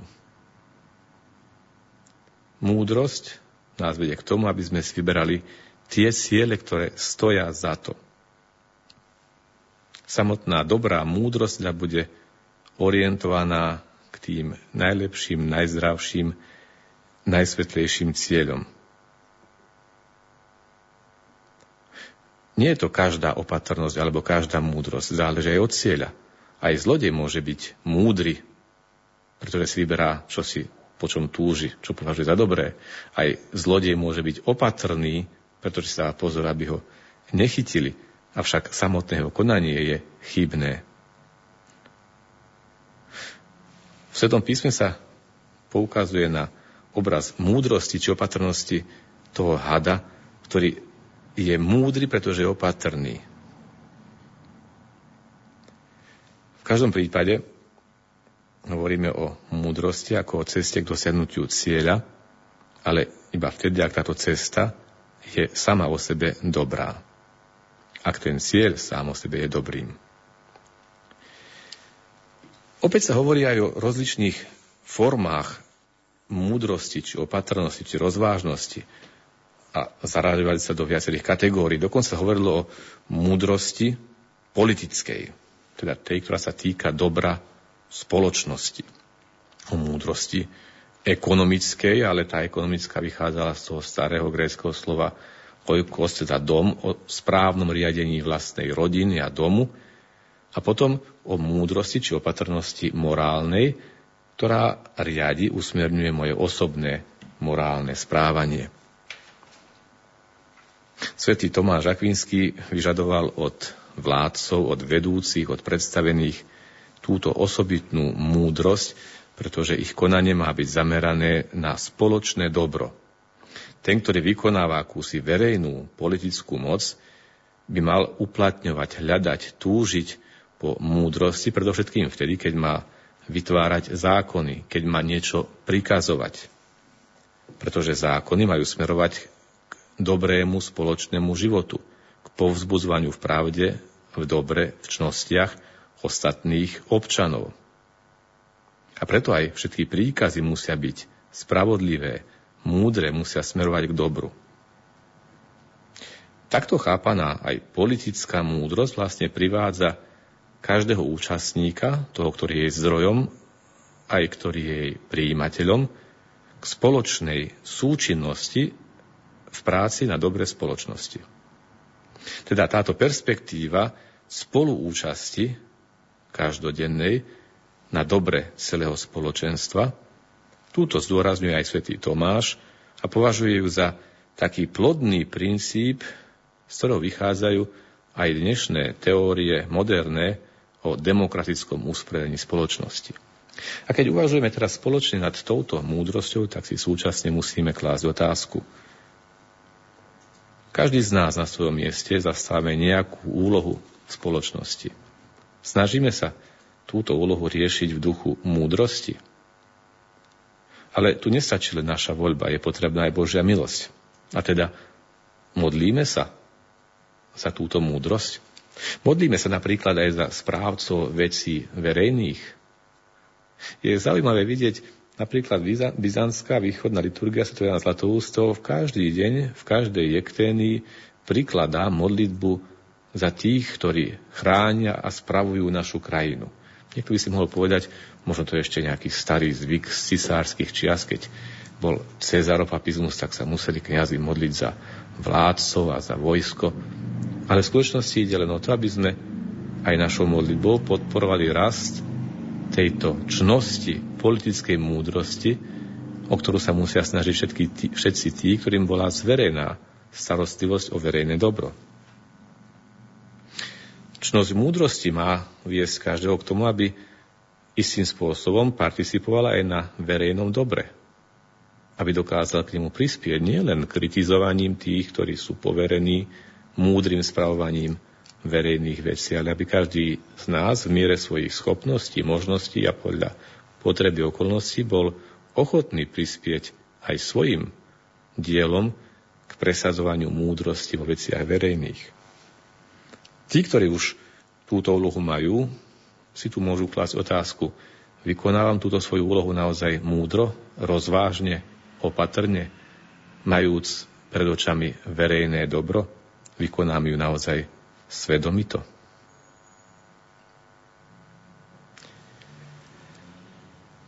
Ďalším rozmerom múdrosti či opatrnosti je aj múdrosť a opatrnosť pri ochraňovaní dôležitých vecí nášho života. Čo je dôležitejšie ako naša viera? Už prvé prikázanie od nás žiada, aby sme rozvážne a bedlivo pestovali a chránili svoju vieru a odvrhli všetko, čo je proti nej. Proti viere možno hrešiť rôznymi spôsobmi. Je to aj dobrovoľné pochybovanie o viere, zanedbávanie alebo odmietanie, považovať za pravdivé, čo Boh zjavil a církev prekladá veriť. Nedobrovoľné pochybovanie znamená váhavosť vo viere, ťažkosť pri prekonávaní námietok spojených s vierou. Ale ak sa pochybovanie pestuje vedome a dobrovoľne, ak sa úmyselne vedome, ľahko vážne vystavujem niečomu, čo môže ohroziť moju vieru, toto ma môže priviesť k zaslepenosti ducha. Konám proti čnosti, múdrosti a opatrnosti. A preto si tu môžeme položiť otázku, dbám na to, aby som chránil svoju vieru? Dbám na to, aby som ochraňoval vieru ľudí, ktorí sú mi zverení, príbuzných, detí v rodine. Alebo sa dokážem ľahko vážne vystaviť akémukoľvek zlu, ktoré môže spochybniť, zašpiniť, rozbiť, zneistiť moju vieru.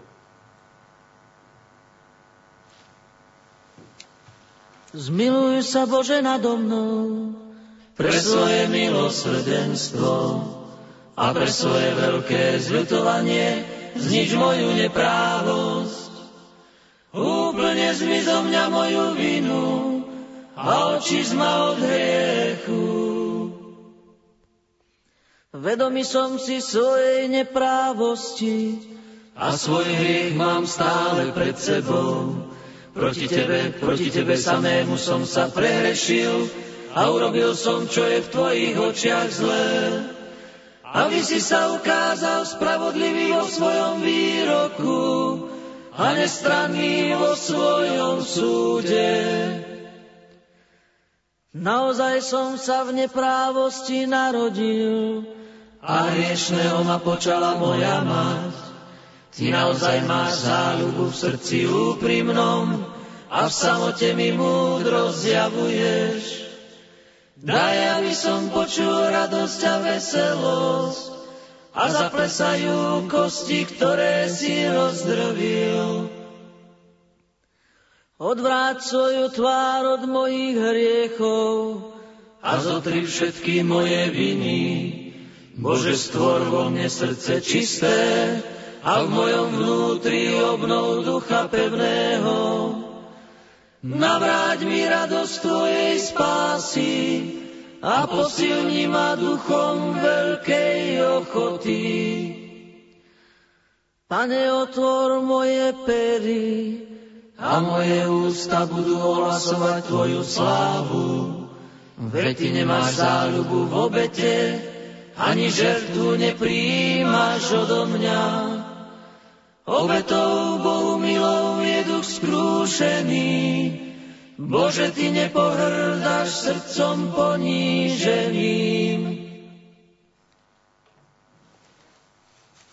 Ďalším rozmerom múdrosti, opatrnosti, rozvážnosti a najväčším boiskom, kde tieto čnosti môžeme uplatniť, je naša rozvážnosť alebo nerozvážnosť v reči. Už Sveté písmo opisuje múdreho, rozvážneho človeka ako človeka, ktorý je opatrný v reči, ktorý hovorí toľko, koľko treba. Nejde len o vyhnutie sa akýmsi zlorečeniam, či ohováraniam, či očierňovaniam, samozrejme aj, aj to je tu platné, ale pre všetkým aj isté zachovanie istej striedmosti v reči. Múdry muž vystačí s málo slovami. Nemusí ich používať neužitočne. Povie toľko, koľko treba. Hovorí o tom aj kniha Kohelet, kniha kazateľa. Na všetko je svoj čas. Svoj čas má trhať, svoj čas má zašívať. Svoj čas má odmlčať sa, svoj čas má prehovoriť. A ďalej dokladá, nehovor ústami bez uváženia. Ani myseľ nech sa ti neprenáhli predniesť slovo pred Bohom, lebo Boh je vysoko na nebi a ty si zasa na zemi. Preto nech nie je tvojich slov veľa. Lebo ako spánok prichádza po mnohej námahe, tak má hlas pochabého zas mnoho rečí. A keby sme hľadali povzbudenie pre túto opatrnosť a rozvážnosť v reči v Novom zákone, zaiste si spomenieme na list svätého Apoštola Jakuba, ktorý hovorí o tom, že bratia moji, nechcete byť učiteľmi mnohí, veď viete, že nás čaká prísnejší súd. Všetci sa prehrešujeme v mnohom. Kto sa neprehrešuje slovom, je dokonalý muž, schopný udržať na úzde aj celé telo. Keď dávame koňom do úst zubadlo, aby nás poslúchali, ovládame celé ich telo. Hľa aj lode, hoci sú také veľké a ženú ich prudké vetry, maličké kormidlo ich riadi, kam chce kormidelník. Tak aj jazyk. Je to síce malý úd, ale honosí sa veľkými vecami. Pozrite, aký malý oheň, akú veľkú horu zapáli. Aj jazyk je oheň. Svet neprávosti. Jazyk je medzi našimi údmi ten, ktorý poškvrňuje celé telo, rozpaľuje kolobeh života a sám je peklom rozpálený. Človek krotí a aj skrotil všetky druhy zvery, vtákov, plazov i morských živočíchov, no jazyk nik z ľudí skrotiť nemôže. Je to nepokojné zlo. Je plný smrtiaceho jedu. Ním dobrorečíme pánovi a otcovi a ním aj zlorečíme ľuďom stvoreným na Božiu podobu. Z tých istých úst vychádza dobrorečenie i zlorečenie. A nemá tak byť, bratia moji. Kto je medzi vami múdry, a rozumný nech dobrým životom ukáže svoje skutky v múdrej skromnosti. Ale ak máte v srdci trpkú žiarlivosť a sváry, potom sa nevychvaľujte a nelúhajte proti pravde. To nie je múdrosť, ktorá zostupuje z hora, ale pozemská, telesná, diabolská. Lebo kde je žiarlivosť a sváry, tam je nepokoj a každé možné zlo. Múdrosť, ktorá je z hora, je predovšetkým cudná, potom uspokojujúca, skromná, zmierlivá, plná milosrdenstva dobrého ovocia, nepochybujúca a bez pretvárky. A ovocie spravodlivosti sa zasieva v pokoji pre tých, čo šíria pokoj. Táto tretia kapitola listu Apoštola Jakuba, hoci zaznieva už z diálky takmer dvoch tisíc ročí, sa prihovára každému z nás. Každý z nás je svetkom ako je ťažko ovládať vlastný jazyk. ako ľahko sa môže stať. Ten úd, ktorý mal by byť nástrojom Božej chvály, aj nástrojom zlorečenia. Opäť, keby sme listovali stránkami z toho písma, nájdeme mnohé a mnohé povzbudenia k tomu, ako je potrebné byť opatrným a rozvážnym v reči. Je zaujímavé vidieť rozvážnosť, opatrnosť, múdrosť, ktorú prejavovala Panna Mária. Nepoznáme mnoho jej slov. Hľa, služobnica pána, nech sa mi stane podľa tvojho slova. Niekoľko slov, ktorými mení dejiny ľudstva. Ba dokonca jej ženích, ten muž spravodlivý, svätý Jozef, písmo nám nezanechal ani jedno jeho slovo. Avšak bol vždy označený za muža spravodlivého, pretože bol mužom rozvážnym, opatrným, múdrym. Svetý apoštol Pavol v liste Timotejovi povzbudzuje všetkých cez svojho učeníka Timoteja. Toto pripomínaj a zaprisaháva ich pred Bohom, aby sa nepreli o slová, nie je to na nič užitočné, len na skazu poslucháčov. Usiluj sa ukázať Bohu ako osvedčený, ako robotník, ktorý sa nemusí hanbiť a správne podáva slovo pravdy. Svetáckým a prázdnym rečiam sa vyhýbaj, lebo ešte viac budú postupovať bezbožnosti. Opatrnosť v reči, rozvážnosť, múdrosť je teda naozaj veľkým bojovým polom, veľkým cvičišťom, kde sa môžeme každodenne znovu a znovu presvedčať o tom, že nikdy nemôžeme považovať naše úspechy už za úplne isté. Schopnosť ovládnuť sa v reči, používať slovo rozumne, opatrne, múdro, je jednou z najväčších skúšok, jedným z hlavných kritérií nášho kresťanského života. Dobré slovo vychádza z pripraveného srdca, Dobré slovo môže povzbudiť, môže byť dobrou radou, alebo môže byť výsledkom prijatia dobrej rady. A opäť si teda musíme uvedomiť, odkiaľ čerpám svoju radu. Od koho preberám vzor, koho slova opakujem. Opäť kniha prísloví nám hovorí, s nepobožným nemaj rozhovor o svetosti, a s nespravodlivým o spravodlivosti. S človekom bez milosrdenstva nehovor o milosrdenstve, s nepočestnými o počestnosti. Stýkaj sa ustavične so svetými mužmi, o komkoľvek sa dozvieš, že zachováva bázeň pred pánom, ktorého duša sa podobá tvojej duši a ktorý má sútrpnosť s tebou, keby si zakolísal vo tme. Pevne sa drž toho, čo ti radi dobre svedomie. Nad to nemáš nič cennejšie.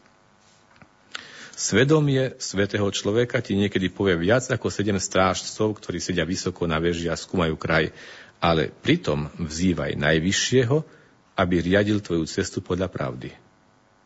Pred každým tvojim dielom nech prechádza správne uváženie a pred každým výkonom pevný úmysel. A tieto slova nás privádzajú k myšlienke – s kým sa radím v svojom osobnom živote? Koho slovám načúvam? Od koho si nechám poradiť? Častokrát počujeme okolo nás množstvo hlúpych, nezmyselných, povrchných, povrchných ľahkovážnych slov a rád. Celý priemysel, tlačový, mediálny, show business sa venuje častokrát veľmi ľahkým, ľahkovážnym alebo povrchným životným radám a odporúčaniam, ktoré dokážu formovať verejnú mienku, ktoré dokážu naplniť, zahlušiť priestor okolo nás. Je možné v takomto zahlušenom priestore počuť naozaj Boží hlas? Je možné počuť hlas svedomia? Áno, napriek všetkomu je možné, pokiaľ si k tomu vytvorím priestor, pokiaľ si k tomu vytvorím situácie, pokiaľ si k tomu vytvorím podmienky. A tu je otázka na každého z nás. Venujem dostatok času spytovaniu svedomia, skúmaniu svojho srdca, porovnávaniu mojich myšlienok, slov, skutkov s Božím zákonom, Alebo sa nechám viesť hlasom, ktorý preniká z okolia, hlasom silným, hlasom vtieravým, ale častokrát zvádzajúcim. Pozorujem v svojom živote múdrosť. Patrím medzi tie múdre panny, ktoré si zachovali olej, aby mohli svietiť na cestu aj v noci. Patrím medzi tých múdrych mužov, ktorí postavili svoj dom na skale alebo na piesku. Spustil sa dáž, privalili sa vody, strhla sa výchrica a oborili sa na dom. Ale dom, ktorý bol postavený na skale, sa nezrútil, lebo mal základy na skale.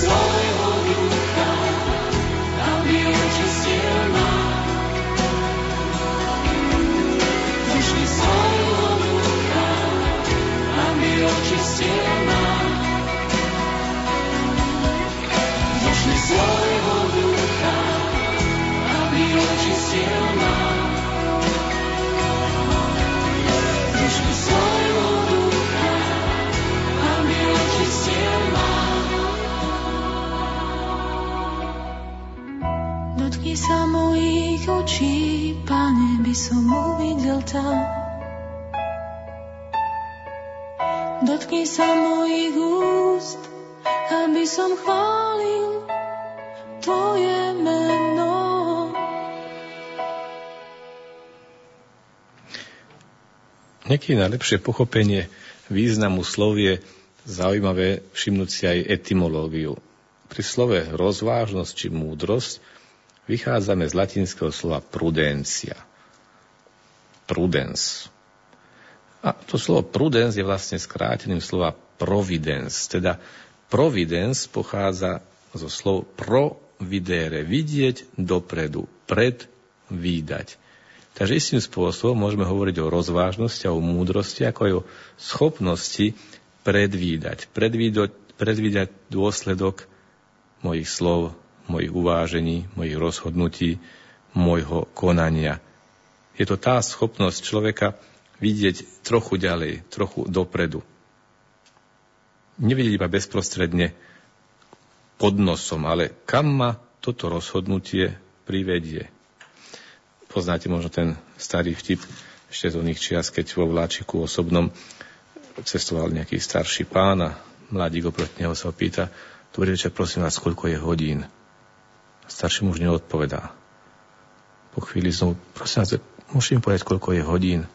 Znovu neodpovedá. Prečo však vidím, že máte hodinky, prečo mi nechcete povedať, koľko je hodín? A tu ten muž hovorí, pozrite, nechcem vám povedať, koľko je hodín, pretože ja vám poviem, koľko je hodín a vy si ma spýtate, kam cestujem. No, povedal názov mesta. Ja cestujem tam a viem, že aj vy, pretože som si všimol váš lístok. A my poviete, o, to je ohromné tak môžeme si zobrať spolu taxík, keď prídeme do stredného mesta. A čo vám povedať, že nie? Tak isté, že musím povedať, áno, však podelíme sa o taxík. Vidím, že idete asi za nejakými obchodmi a predpokladám, že pôjdete do nejakého hotela. U nás v meste je len jeden hotel a ja viem, že ho práve opravujú. Vy to ešte neviete. Keď prídeme spolu s tým taxíkom k hotelu, vy mi poviete, o, je zatvorené, kam teraz mám ísť nocovať? Nuž, čo mi zostáva, ako vám povedať? Nuž, čo vám poradiť? Tak hádam vás pozvem asi k nám lebo tak sa patrí na slušného človeka. A vy to s radosťou príjmete. No ja viem, tak to istotne bude. Prídeme domov, čaká ma moja 20-ročná dcéra, veľmi pekná, veľmi inteligentná, vy ste presne ten typ, ktorý sa jej páči. Už poviem, tak pozriem vás na večeru. Dcera bude obsluhovať, no, oheň a slama je to dokopy a za chvíľku dcera povie si vypýta od vás adresu, potom začnete písať, začnete chodiť. Ako to poznám, tak nakoniec sa zamilujete. No a ja mám vydať svoju dceru mužovi, ktorý nemá ani na hodinky.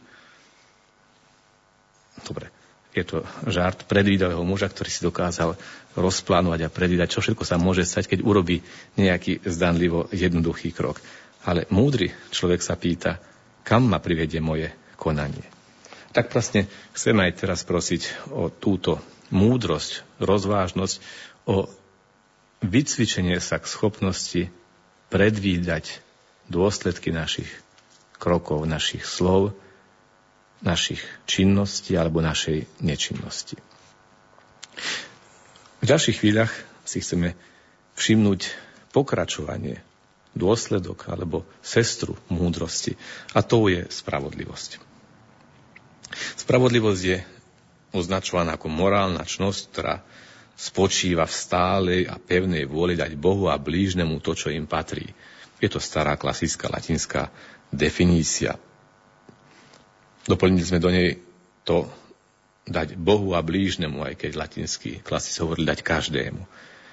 Spravodlivosť za voči Bohu je častokrát nazývaná aj čnosťou nábožnosti toho, čo nás vedie k Bohu. Spravodlivosť voči ľuďom robí človeka schopným, aby rešpektoval práva každého, aby vnášal do ľudských vzťahov súlad. A teda podporuje primeraný postoj voči ľuďom aj voči spoločnému dobru.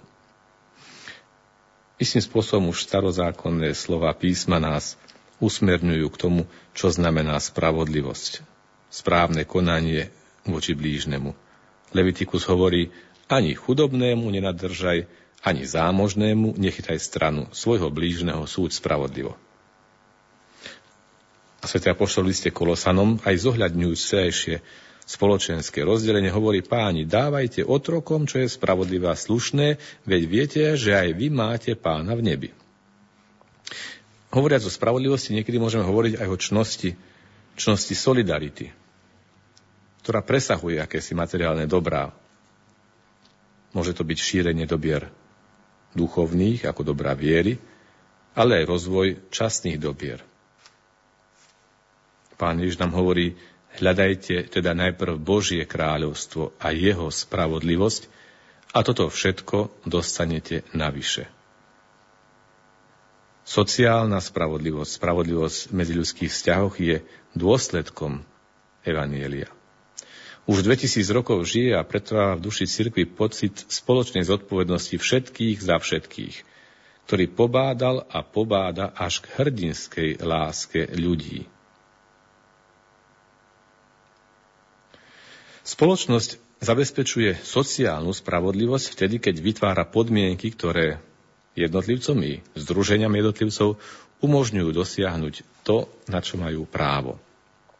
A túto spravodlivosť môžeme dosiahnuť vtedy, keď rešpektujeme ale opäť dôstojnosť človeka, jeho nadprirodzený rozmer. Osoba predstavuje konečný cieľ spoločnosti. Spoločnosť je zameraná na osobu, a obranu a rozvoj dôstojnosti každej ľudskej osoby nám zveril stvoriteľ a v každom historickom období sú muži i ženy za ňu osobitne zodpovední podľa svojho postavenia. Opäť táto výzva k hľadaniu Božieho kráľovstva a spravodlivosti je pre nás akýmsi naorientovaním toho, čo znamená sociálny rozmer spravodlivosti. Nie je to len abstraktné prerozdelenie matematické materiálnych dobier, ale je to predovšetkým pohľad na človeka v jeho nadprirodzenom rozmere. Nespravodlivosť vychádza z dedičného hriechu. Na tému dedičného hriechu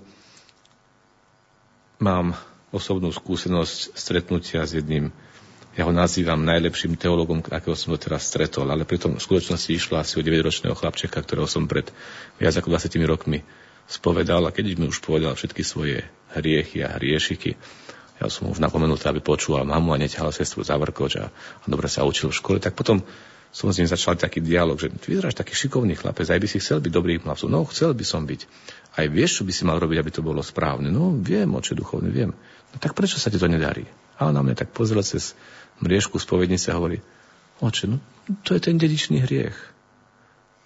Povedal som, máš pravdu, pochopil si to naozaj, ako je to s nami v živote.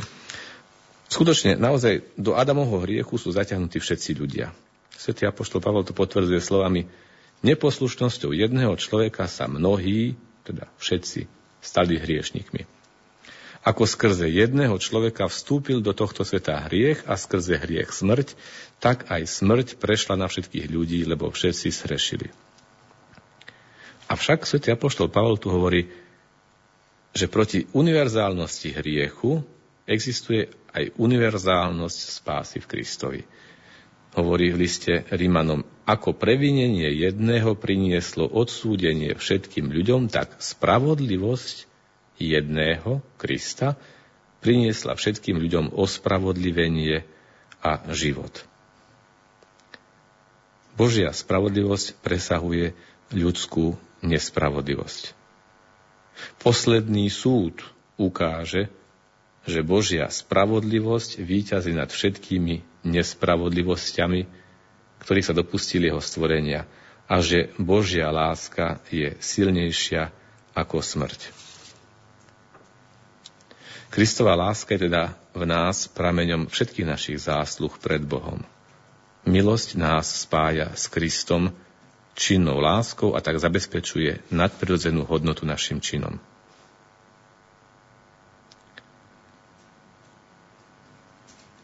Svetí si boli vždy hlboko vedomí, že ich zásluhy sú čírou milosťou. Všetka naša spravodlivosť má na sebe škvrny v Božích očiach – Avšak my sa nechceme zaodiať vlastnou spravodlivosťou, ale Božou spravodlivosťou a z Božej lásky mať väčšné vlastnenie Boha samého.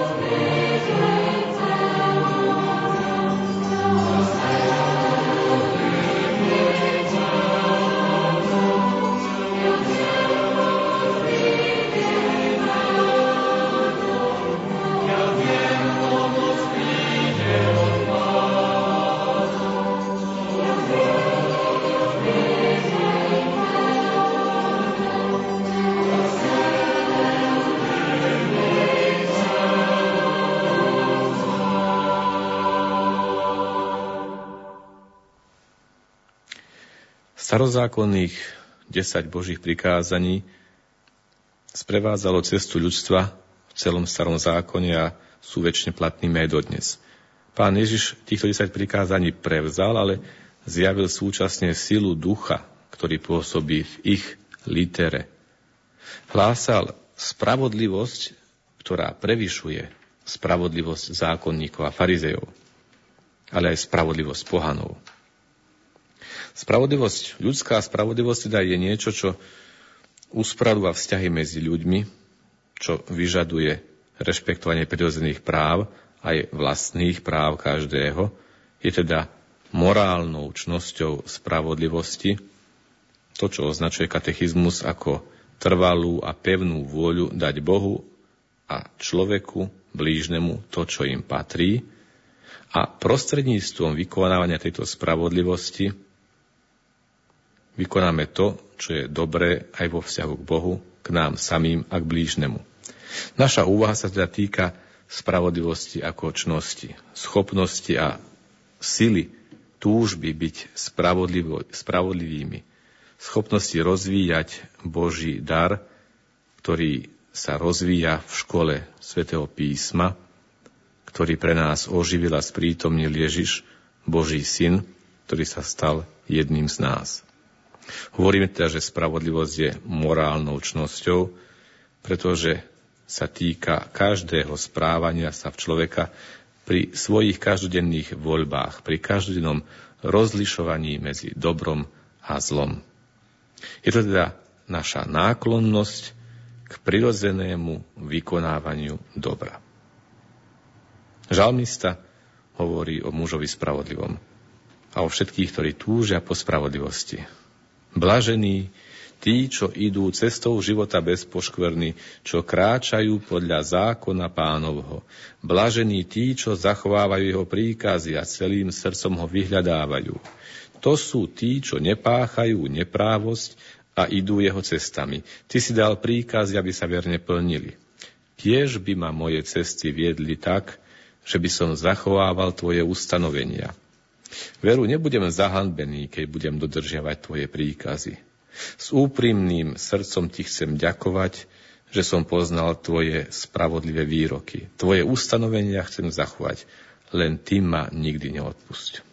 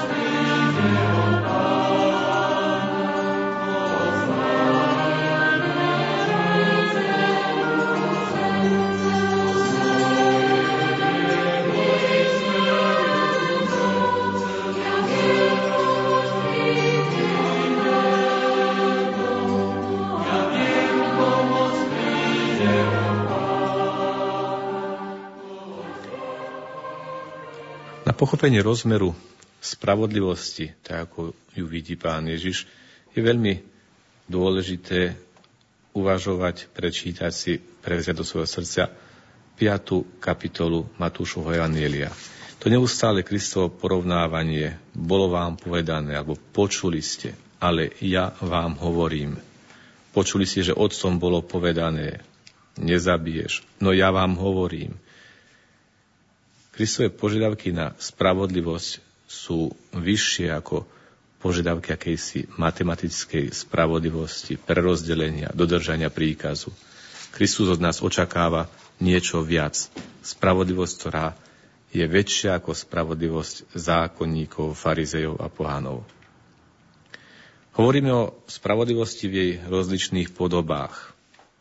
O ktorá sa spája aj s inými čnosťami. Napríklad v hospodárskej oblasti si aj rešpektovanie ľudskej dôstojnosti vyžaduje praktizovanie čnosti, miernosti, aby sa miernila pripútanosť k dobrám tohto sveta, čnosti, spravodlivosti, aby sa chránili práva blížneho a dalo sa mu to, čo mu patrí, a solidárnosti, podľa zlatého pravidla, podľa štedrosti pána, ktorý, hoci bol bohatý, stal sa pre nás chudobným.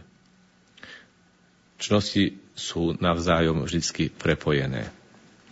Spravodlivosť, miernosť, solidárnosť.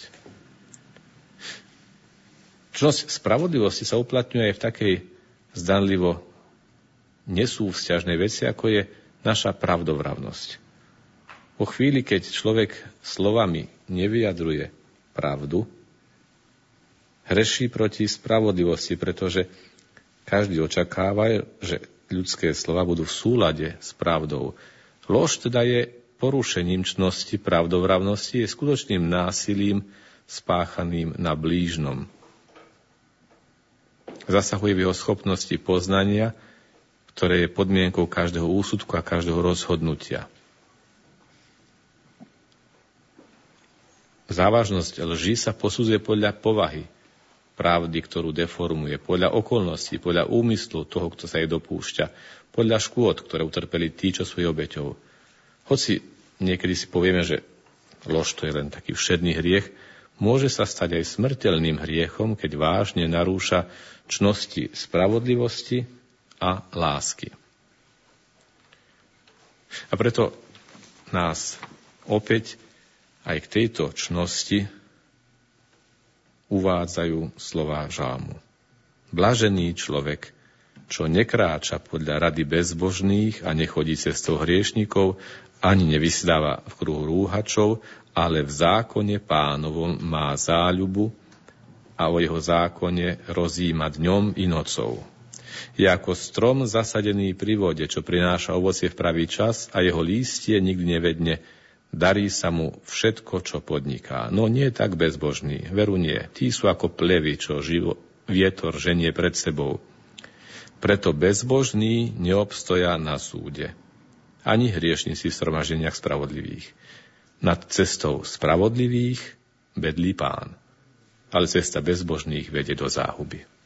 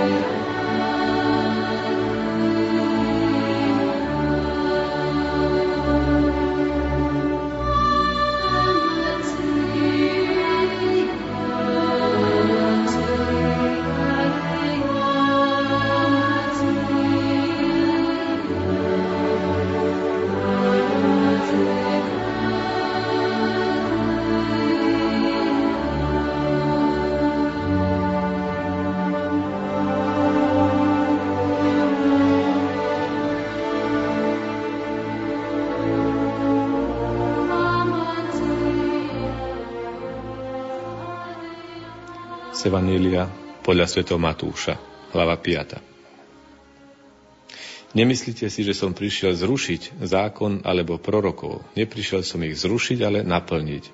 Veru, hovorím vám, kým sa nepomínie nebo a zem, nepomínie sa ani jediné písmeno, ani jediná čiarka zo zákona, kým sa všetko nesplní. Kto by teda zrušil jediné z týchto prikázaní, aj to najmenšie, a tak by učil ľudí, bude v nebeskom kráľovstve najmenší. A kto ich zachová a tak bude aj učiť, ten bude v nebeskom kráľovstve veľký. Preto vám hovorím, ak vaša spravodlivosť nebude väčšia ako spravodlivosť zákonníkov a farizejov, nevojdete do nebeského kráľovstva. Vy ste soľ zeme. Ak soľ stratí chuť, čím ju osolia? Už nie je na nič, len vyhodiť von, aby ľudia pošľapali. Vy ste svetlo sveta. Mesto postavené na návrši sa nedá ukryť. Ani lampu nezažnú a nepostavia pod mericu, ale na svietnik, aby svietila všetkým, čo sú v dome. Nech tak svieti vaše svetlo pred ľuďmi, aby videli vaše dobré skutky a oslavovali vášho Otca, ktorý je na nebesiach.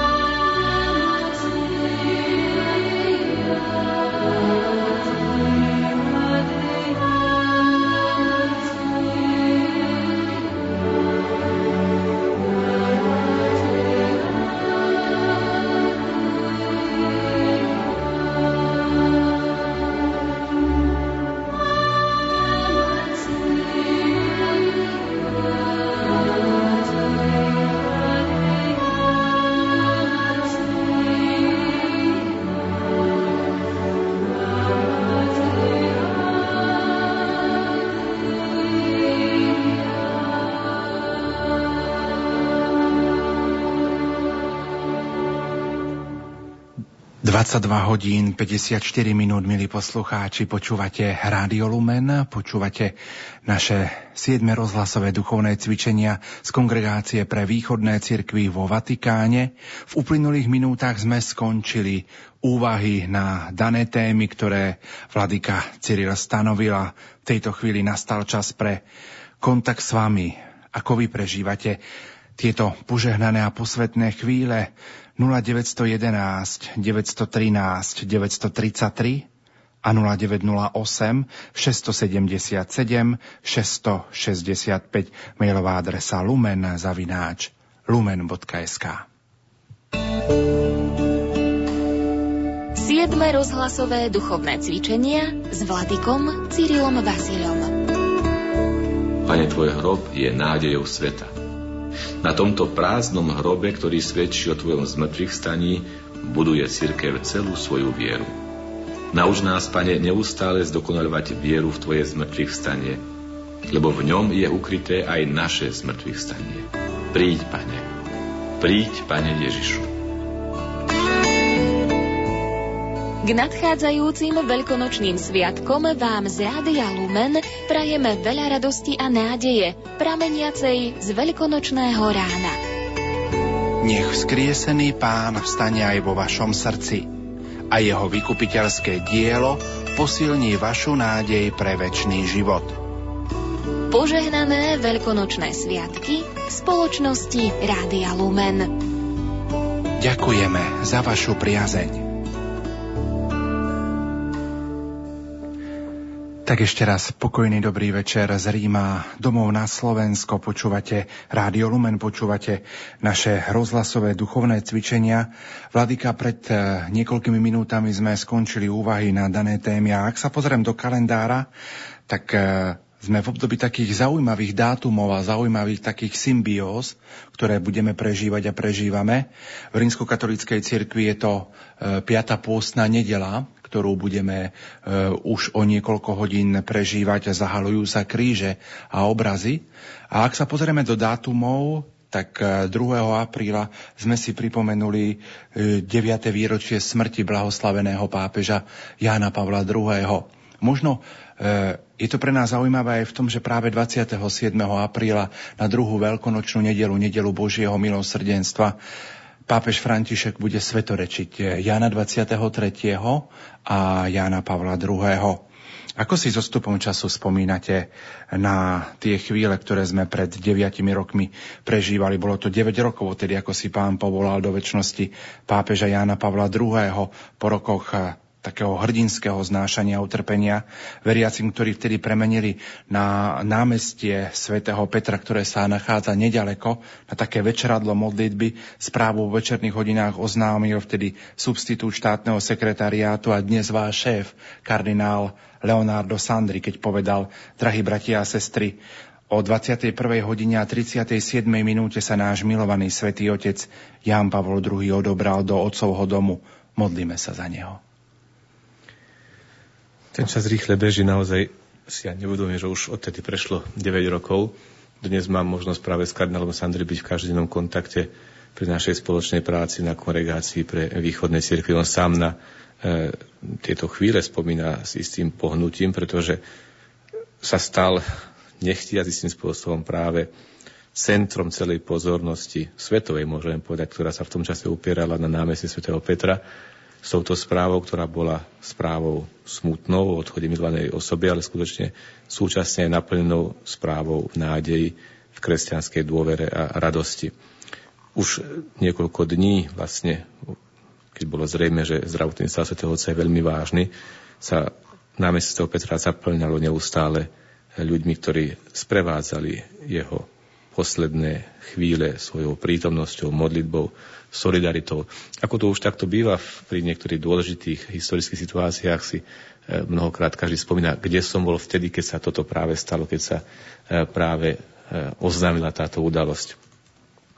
Ja si tiež viem presne spomenúť, kde som bol a čo som robil. Práve keď zazneli teda zvony Bazilík, bol som ešte na Pápežskom východnom inštitúte a v ten večer som mal osobitný program, pretože celé poludne aj popoludne som spolupracoval s medzinárodným tímom e, mojich vedúcich zo skautských oddielov z celej Európy, ktorí sa stretli v Ríme, aby sme pripravovali spoločnú púť skautov, ich zraz na Slovensku v Levoči a spoločný prechod potom Karpatským pohorím do Čenstochovej, do Poľska. A potom, čo sme sa rozišli okolo 7. E, z nášho sekretária, tak som ešte s jedným talianským vedúcim zašiel k nám domov a mali sme rozložené mapy, všetky podrobné turistické mapy slovenského, slovenských pohorí a karpatských priesmikov, kde sme plánovali prechod 13 300 členných trás, e, ktoré mali sprevádzať jednotlivé etapy nášho putovania do Levoče. Vo chvíli, keď zazneli zvony Bazilika Santa Maria Maggiore a pochopili sme, že zvonia teda mimo času a správneho poradia, teda že oznamujú nejakú dôležitú udalosť. Zapli sme si rádio a vedeli sme, že oznamujú smrť svätého Otca. Pamätám, že sme sa iba krátko pomodlili a povedali, no teraz, čo môžeme najlepšie robiť, je ďalej pokračovať v tejto príprave tohto putovania mladých, pretože sme si istí, že týmto spôsobom splňame aj to, čo bolo tak blízke srdcu svätého Otca, vzťah k mladým, vzťah k púti, vzťah k prekonávaniu akýchsi prirodzených zemepisných prekážok, ale aj prekonávaniu tých rozdielov, ktoré e, istým spôsobom rozdielovali národy Európy. Federácia Scoutingu Európy, s ktorej som vlastne, s ktorou som túto púť pripravoval, alebo toto stretnutie pripravoval, tzv. Euromút, európske putovanie, bola práve aj vyjadrením týchto európskych a kresťanských túžob svätého Oceána Pavla II. Bol som presvedčený, že ten istý pápež, ktorý dal tejto našej asociácii aj svoje požehnanie a schválenie, ktorý nás pozdravil pri stretnutí pred tedy už 11 rokmi ešte na našom stretnutí mladšej generácie v Čenstochovej už bude z neba požehnávať aj naše Levocko-Čenstochovské putovanie, ktoré sa potom odohralo naozaj v roku 2000, 2007. Je to možno zaujímavý fakt, že človek, ktorý žil medzi nami, ktorého sme poznali, za ktorého pontifikátu sme sa mnohí narodili a vyrastali, tak e, od 27. apríla ho môžeme uctievať ako svetého. Vyhlásenie za blahoslaveného, za svetého je oficiálnym úkonom, ktorým církev garantuje svojou autoritou to, čo však celý Boží ľud pociťuje, prežíva, zdieľa v vedomí, v skúsenosti, presvedčenia a viery. Totiž vedomie, že istá osoba svojim životom sa snažila naozaj naplňať najvyšší ideál kresťanských čností, že napriek eventuálnym možným ľudským slabostiam, ba aj pádom a hriechom, celoživotné zameranie a ukončenie života je vyjadrením spolupráce s Božou milosťou takto by sme mohli rozobrať celú teológiu toho, čo znamená vlastne beatifikácia či kanonizácia. Súčasne sa niekedy v cirkvi uplatní aj to, že sa istá osoba alebo istý životný stav osobitne postaví na svetlo, osobitne sa postaví sa na ten svietnik ako svieca, ktorá má byť zažatá, pretože e, sa cíti, že je v tejto chvíli potreba poskytnúť cirkvi práve takýto vzor alebo takýto typ svetosti. Aj pápež Jean Paul II počas svojho dlhého pontifikátu beatifikoval a kanonizoval množstvo e, svetých, ale to množstvo odzrkadľuje na jednej strane to, že boli urýchlené a s technickými prostriedkami sa aj ľahšie prevádzajú mnohé procesy, ktoré boli rozbehnuté, ale súčasne aj vyťahol niektoré nové typológie svetých, kategórií svetých, ktorých okrem osobnej svetosti k takémuto verejnému osláveniu odporúčala práve múdrosť, ktorá chcela poskytnúť akési nové vzory to santo subito, svetý hneď, ktoré zaznievalo námestím e, keď išla rakva do, e, do áno, baziliky svätého Petra, Petra, bolo naozaj niečím, čo nazývame v cirkvi akoby e, per acclamationem, teda akoby zvolaním Božieho ľudu, vyjadrovalo naozaj v tej chvíli najhlbšie pocity všetkých zúčastnených a presvedčenie, ktoré vládlo a vládne doteraz naozaj v širokých radoch cirkvi. A teda týmto spôsobom cirkev, aj keď dala celému procesu istý čas a e, aj formálne previedla celý proces, len vychádza v ústrety naozaj tomuto všeobecnému prianiu a volaniu. Ide o zjav svojho druhu aj osobitne alebo mimoriadný, ktorý nie je tak častým v dejinách cirkvi, aby tak skoro po smrti niektorej význačnej osoby došlo k jej blahorečeniu či svetorečeniu. Ale videli sme to už napríklad v prípade matky Terezy, Videli sme to v prípadoch aj iných svetých, Pátra Pia, takisto relatívne blízko. V histórii si môžeme spomenúť na veľkých svetcov, svetého Františka či iných, takže nejde zase o jav, ktorý bol mimoriadne ako si mimo rámec cirkevných zvyklostí. Spomínali ste aj to blahorečenie eh, tých mnohých kandidátov takého svetého života. Nemusíme ísť ďaleko u nás doma na Slovensku. Sestra Zdenka Šelingová, biskup Vasil Hopko, biskup eh, Pavol Peter Gojdič alebo metod Dominik Trčka. Eh, aj to môže byť pre nás takým príkladom, že počas toho komunizmu alebo éry, kedy eh, bola církev na našom území prenasledovaná. Boli ľudia, ktorí boli ochotní zomrieť za Krista a vydať toto svedectvo a pre nás to môže byť pozbudením. Nemám tu po ruke štatistiku, ale existujú presné číselné údaje o vysokom poč- počte blahoslavenia svetých, ktorých Jan Paul II vyhlásil počas svojho pontifikátu za blahoslavenie alebo svetých, ale časokrát práve tu ide o dôsledok toho, že počas jeho pontifikátu sa završili beatifikačné alebo kanonizačné procesy veľkých skupín blahoslavených a svetých a časokrát sú to práve mučeníci. Mučeníci rozličných dôb, prenasledovania kresťanov alebo rozličných iných spoločenských a politických prenasledovaní, ktoré sa prinášali aj prenasledovanie kresťanov. A časokrát tu ide naozaj o početné skupiny, ktoré sú vyjadrením toho, že aj v tomto prenasledovaní církev neustále rástla. Stačí si spomenúť na to, na veľké skupiny blahoslavených a svetých vyhlásených z obdobia napríklad španielskej občianskej vojny. vo chvíli, keď sa otvorili procesy beatifikácie a kanonizácie všetkých tých, ktorí utrpeli počas prenasledovania nacizmu, tak to bola opäť ďalšia skupina blahoslavenia svetých. A to prenasledovanie cirkvi, ktoré charakterizovalo snahu o vytvorenie dokonalej komunistickej spoločnosti v rozličných krajinách východných, východného bloku, je opäť príležitosťou k odhaleniu nových vzorov svetosti, nových príkladov vytrvalosti vo viere, nových príkladov e, heroických čností.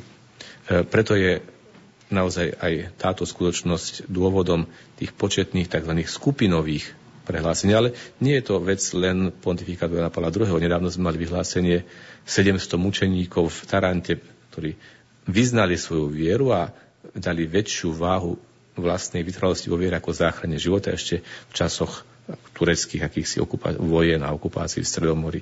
Takže jednotlivé obdobia častokrát potom prinášajú sebou aj také skupinové typológie svetosti a potom aj ten počet môže byť vyšší.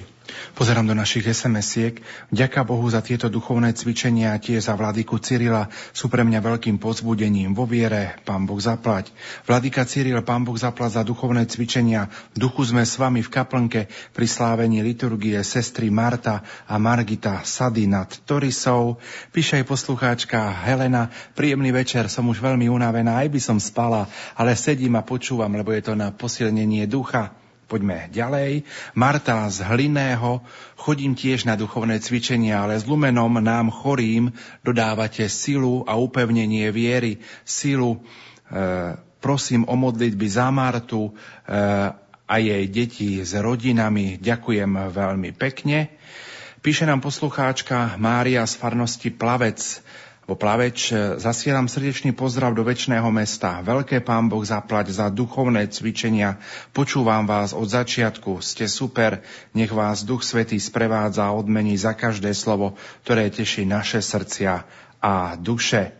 Poslucháčka Anna, prosím o modlitby za moju mamu, sestry a brata s rodinou, za mojich synov s rodinou môjho manžela i mňa. Ďačná poslucháčka Anna. Pán Boh zaplať za včerajšiu, naozaj nevšednú, ale dojímavú krížovú cestu.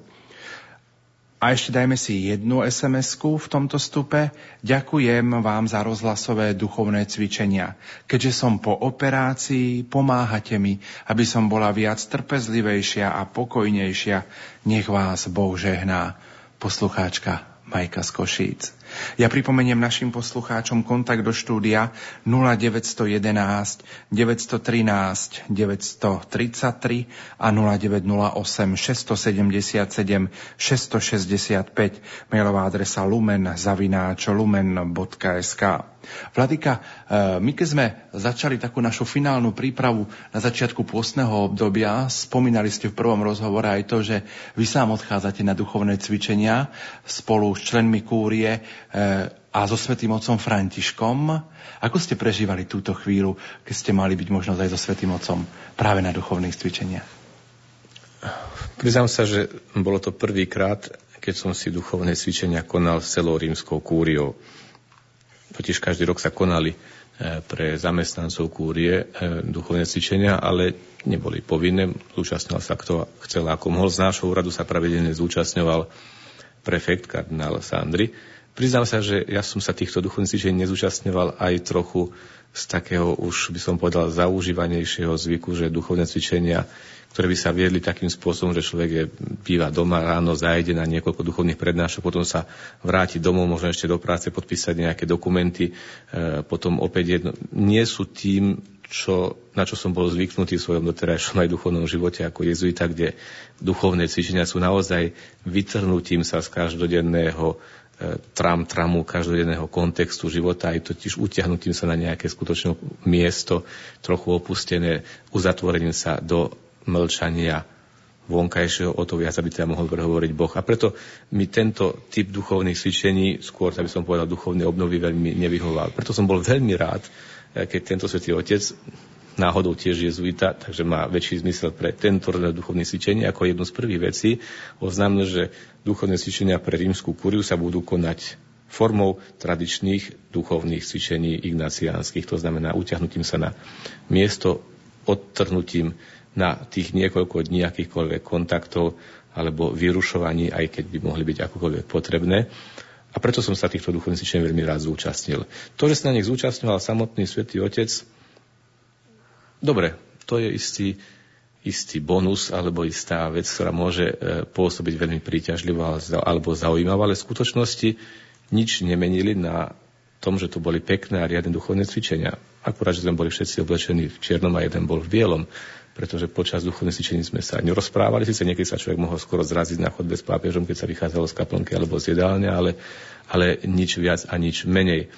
E, tá prítomnosť svätého Otca skôr e, dávala týmto duchovným cvičeniam ten rozmer spolupatričnosti, aj tej kolegiality, ktorú on chce o to viac presadzovať e, práve v rámci kolegia biskupov, aj v rámci spolupráce na spoločnom diele v kúrii.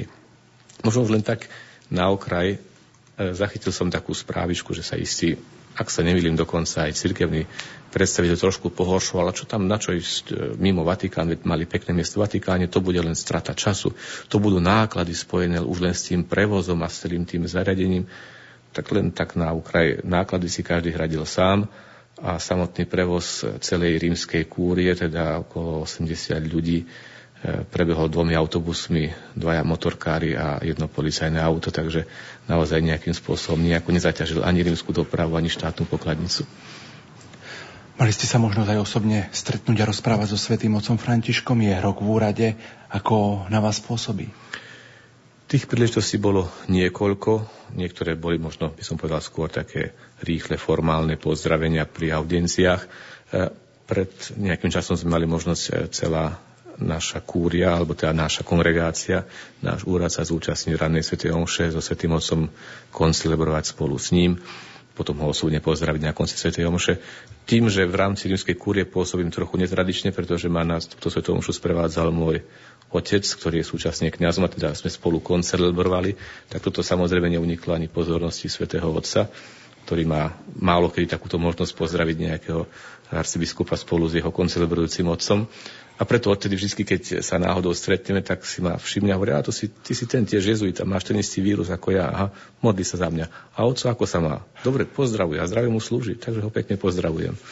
Takže sú to stretnutia, ktoré možno nie sú dlhými audienciami, ale sú vyjadrením takej naozaj ľudskej, možno trošku aj reholnej, ale predovšetkým hlboko duchovno-ľudskej spolupatričnosti a, a spolucítenia. A teda dávajú človeku vedomie toho, že každý z nás pracuje miere svojich schopností a možností na mieste, ktorom bolo určené naozaj na, na tom, aby sme všetko robili na väčšiu Božiu česť a slávu, ako to od nás chcel aj Svetý Ignác.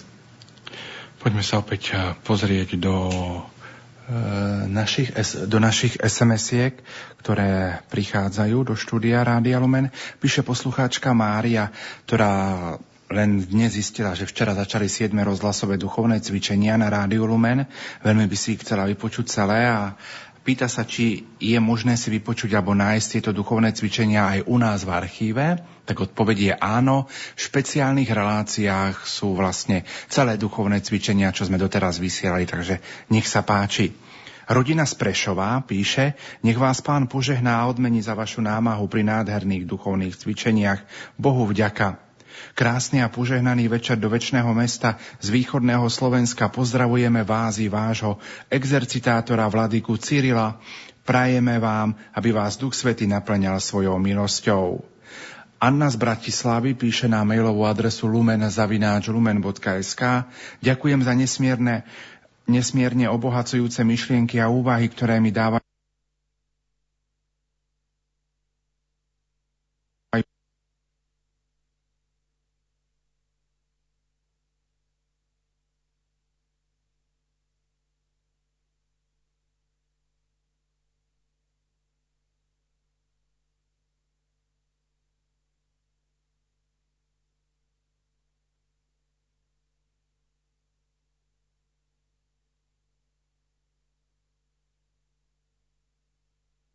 pesničku zahráme a po pesničke budeme v našom rozprávaní pokračovať.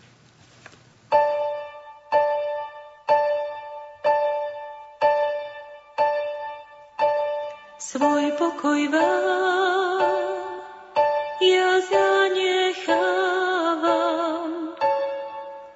Pokoj vám dávam. Nie ako svet,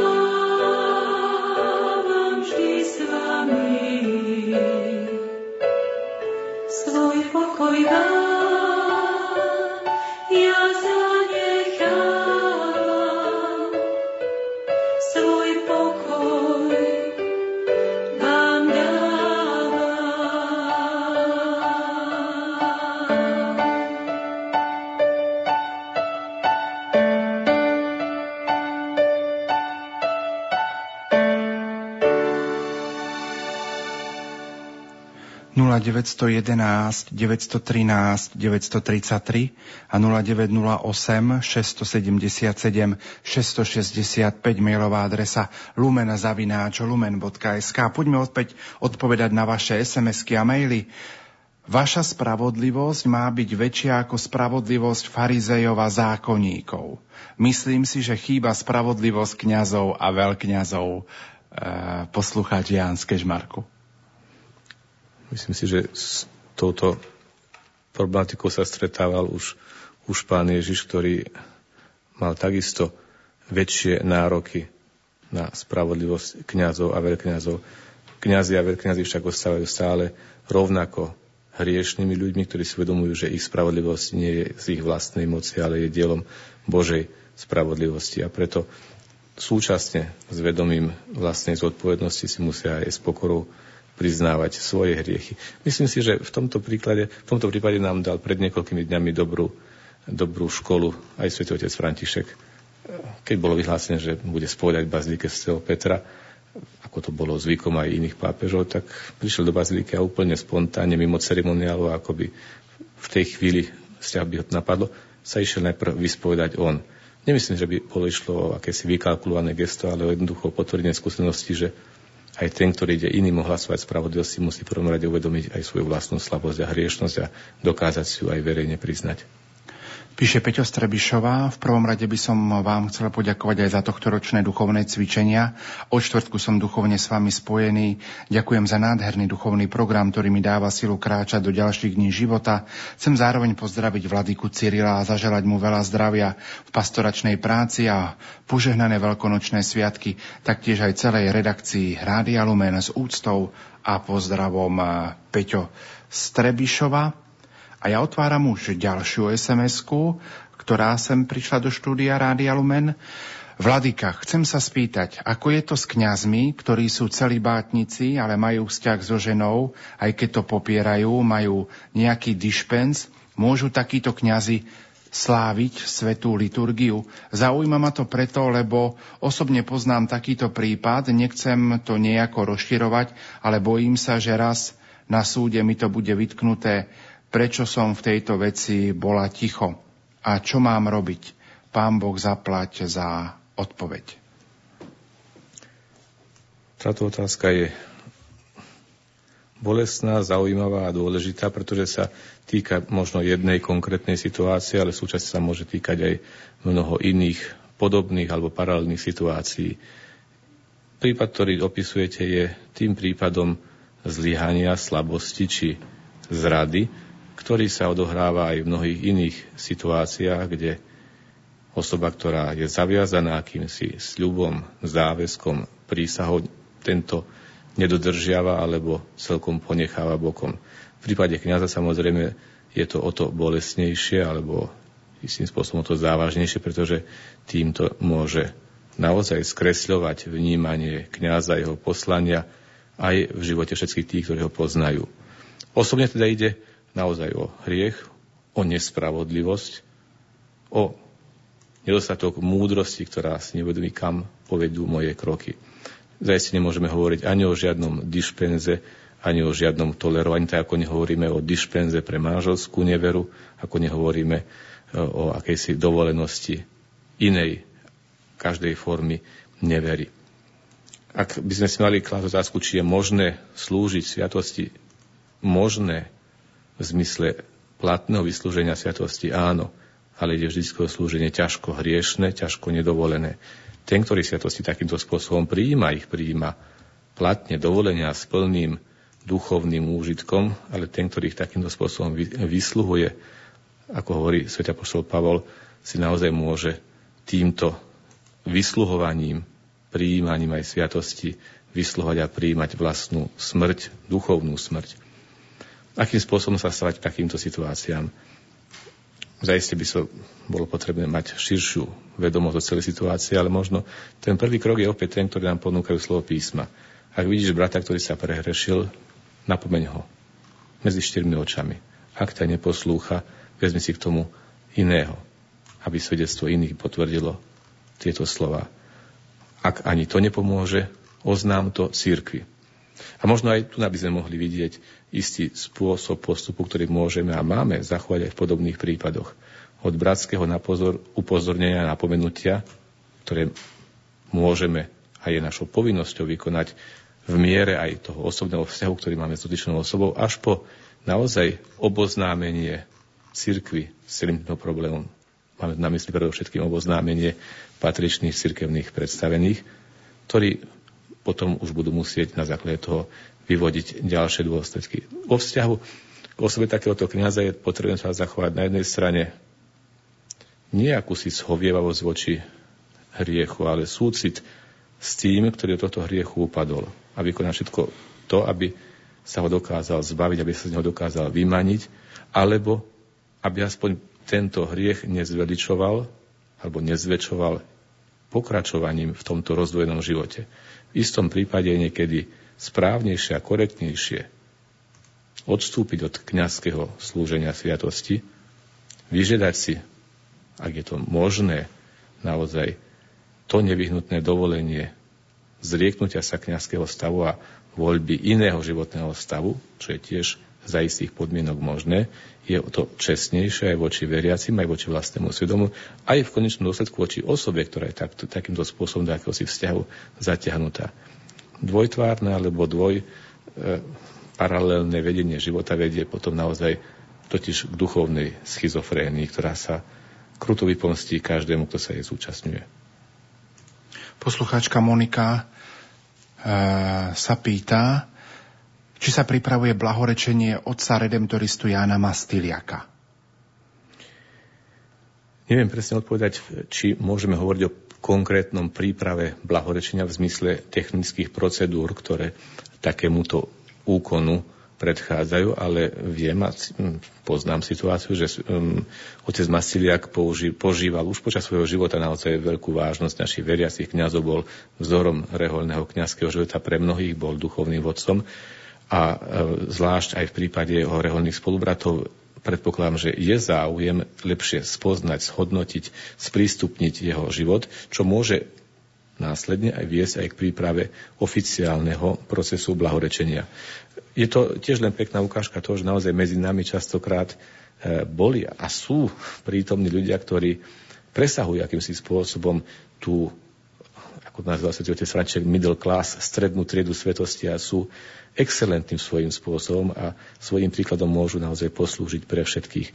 Preto aj pripomenujte si týchto osobností. E, navrátne sa k ich činnosti, k ich e, spisom duchovnej tvorbe, k ich odkazu je povzbudením pre všetkých a je tak ich sprítomnením a pokračovaním ich diela aj po ich smrti. Aj v tomto zmysle e, pripomínanie z takýchto dôležitých osobností z našich nedávnych aj cirkevných dejín považujem za veľmi správne. Odhaľovanie zdrojov a prameňov svetosti je totiž aj zdrojom a prameňov svetosti aj do budúcnosti. Vladika, dajme si poslednú SMS-ku dnes večera. Vďaka za úžasne aktuálnu krížovú cestu niektoré zastavenia vo mne doteraz rezonujú. Laco zo Žiliny. Máme tu ešte aj sms ktoré prichádzajú, väčšinou sú adresované poďakovaním za duchovnú, duchovné cvičenia a s prozbou o modlitbu.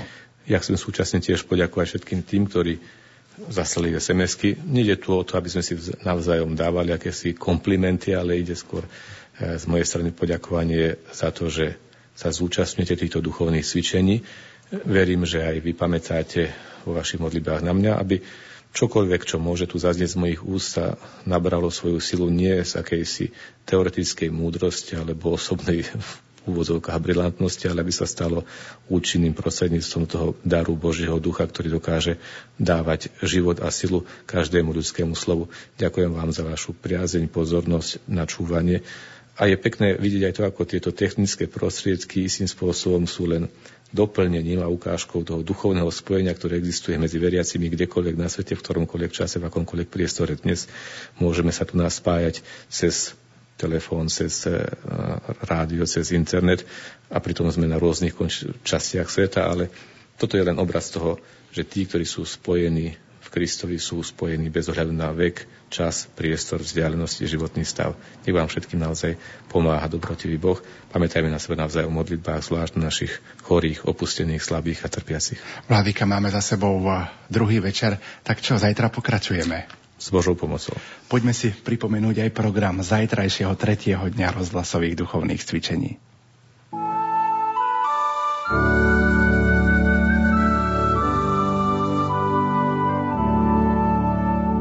Sobotu 5. apríla pokračujú naše 7. rozhlasové duchovné cvičenia tretím dňom. Ich exercitátor Vladika Cyril Vasil. Bolo starodávnym zvykom, že kým jeden z pátrov dával duchovné cvičenia, tak žiadalo modlitbu aj iné spoločenstva, zvlášť možno spoločenstva zasvetených osôb alebo klauzúrnych sestier, pretože každý dobrý výsledok duchovného cvičenia je výsledkom akejsi výrečnosti či pripravenosti exercitátora, táto, ktorý ich ponúka, ale výsledkom Božej milosti, ktorá účinkuje v dušiach a tá Božia milosť účinkuje aj tým, že je vyprosovaná mnohými ostatnými. Sobotný program vo vysielaní Rádia Lumen ponúkne o 18.